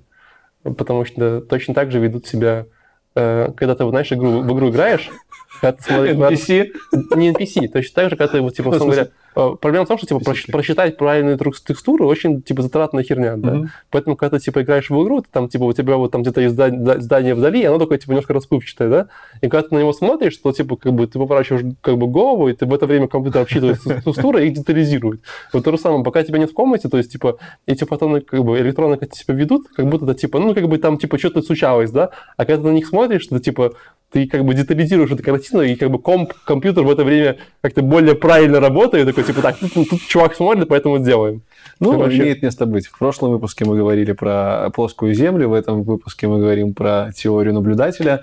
И, Эффект наблюдателя. Да, эффект наблюдателя. Да, сожалению, виртуальность. видишь, я, я, я не физик, и это скорее такие э, знания из там, разговоров с друзьями и из Ютуба, но это очень смешная история.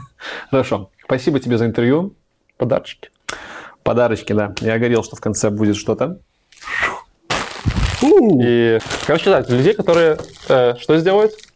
Я думал, что они должны сделать, и ма- максимум, что я придумал, это предложить какую-нибудь крутую конференцию на рассмотрение к вам в проконф. Но если у тебя есть идея покруче, можем... Давай что-нибудь, типа, ты же говорил, что у тебя аудитория такие ребят, которые начинают э, Ну, программировать. плюс-минус. Вот, вот пускай они э, будет всем полезно поделиться каким-то видеокурсом, э, который они проходили, возможно, или, или там, как бы, который им понравился, да, и просто накидайте ссылочек людей, которые А ты выберешь Типа, самые вот, крутые? вот. А я посмотрю, кто, кто из них э, мне больше всего понравится, Кто из них твой друг? кто из них мой друг. И подарю такую э, маечку нашу фирменную рубероидовскую. А, Если вы не заметили, тут вообще на- надпись типа имеет смысл. А Это не просто так, типа. а, Тут написано, ребята могут э, проблемы решать, э, усердно работать, красиво отдыхать. Хорош, хорош. Вот, Поэтому тоже сможете проблемы решать, э, усердно работать, красиво отдыхать. В общем, ребята, постите ссылки на крутые курсы по Руби, которые вы прошли, либо не прошли. И не обязательно по Руби, просто любые. Просто любые курсы. Программирование. Любые курсы по программированию. Будет полезно всем.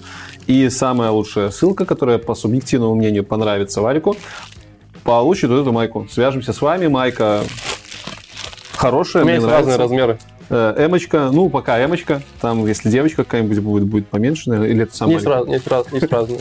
Хорошо. Победителя объявлю в ближайшем стриме. На этом у нас все. Спасибо еще раз. Давай.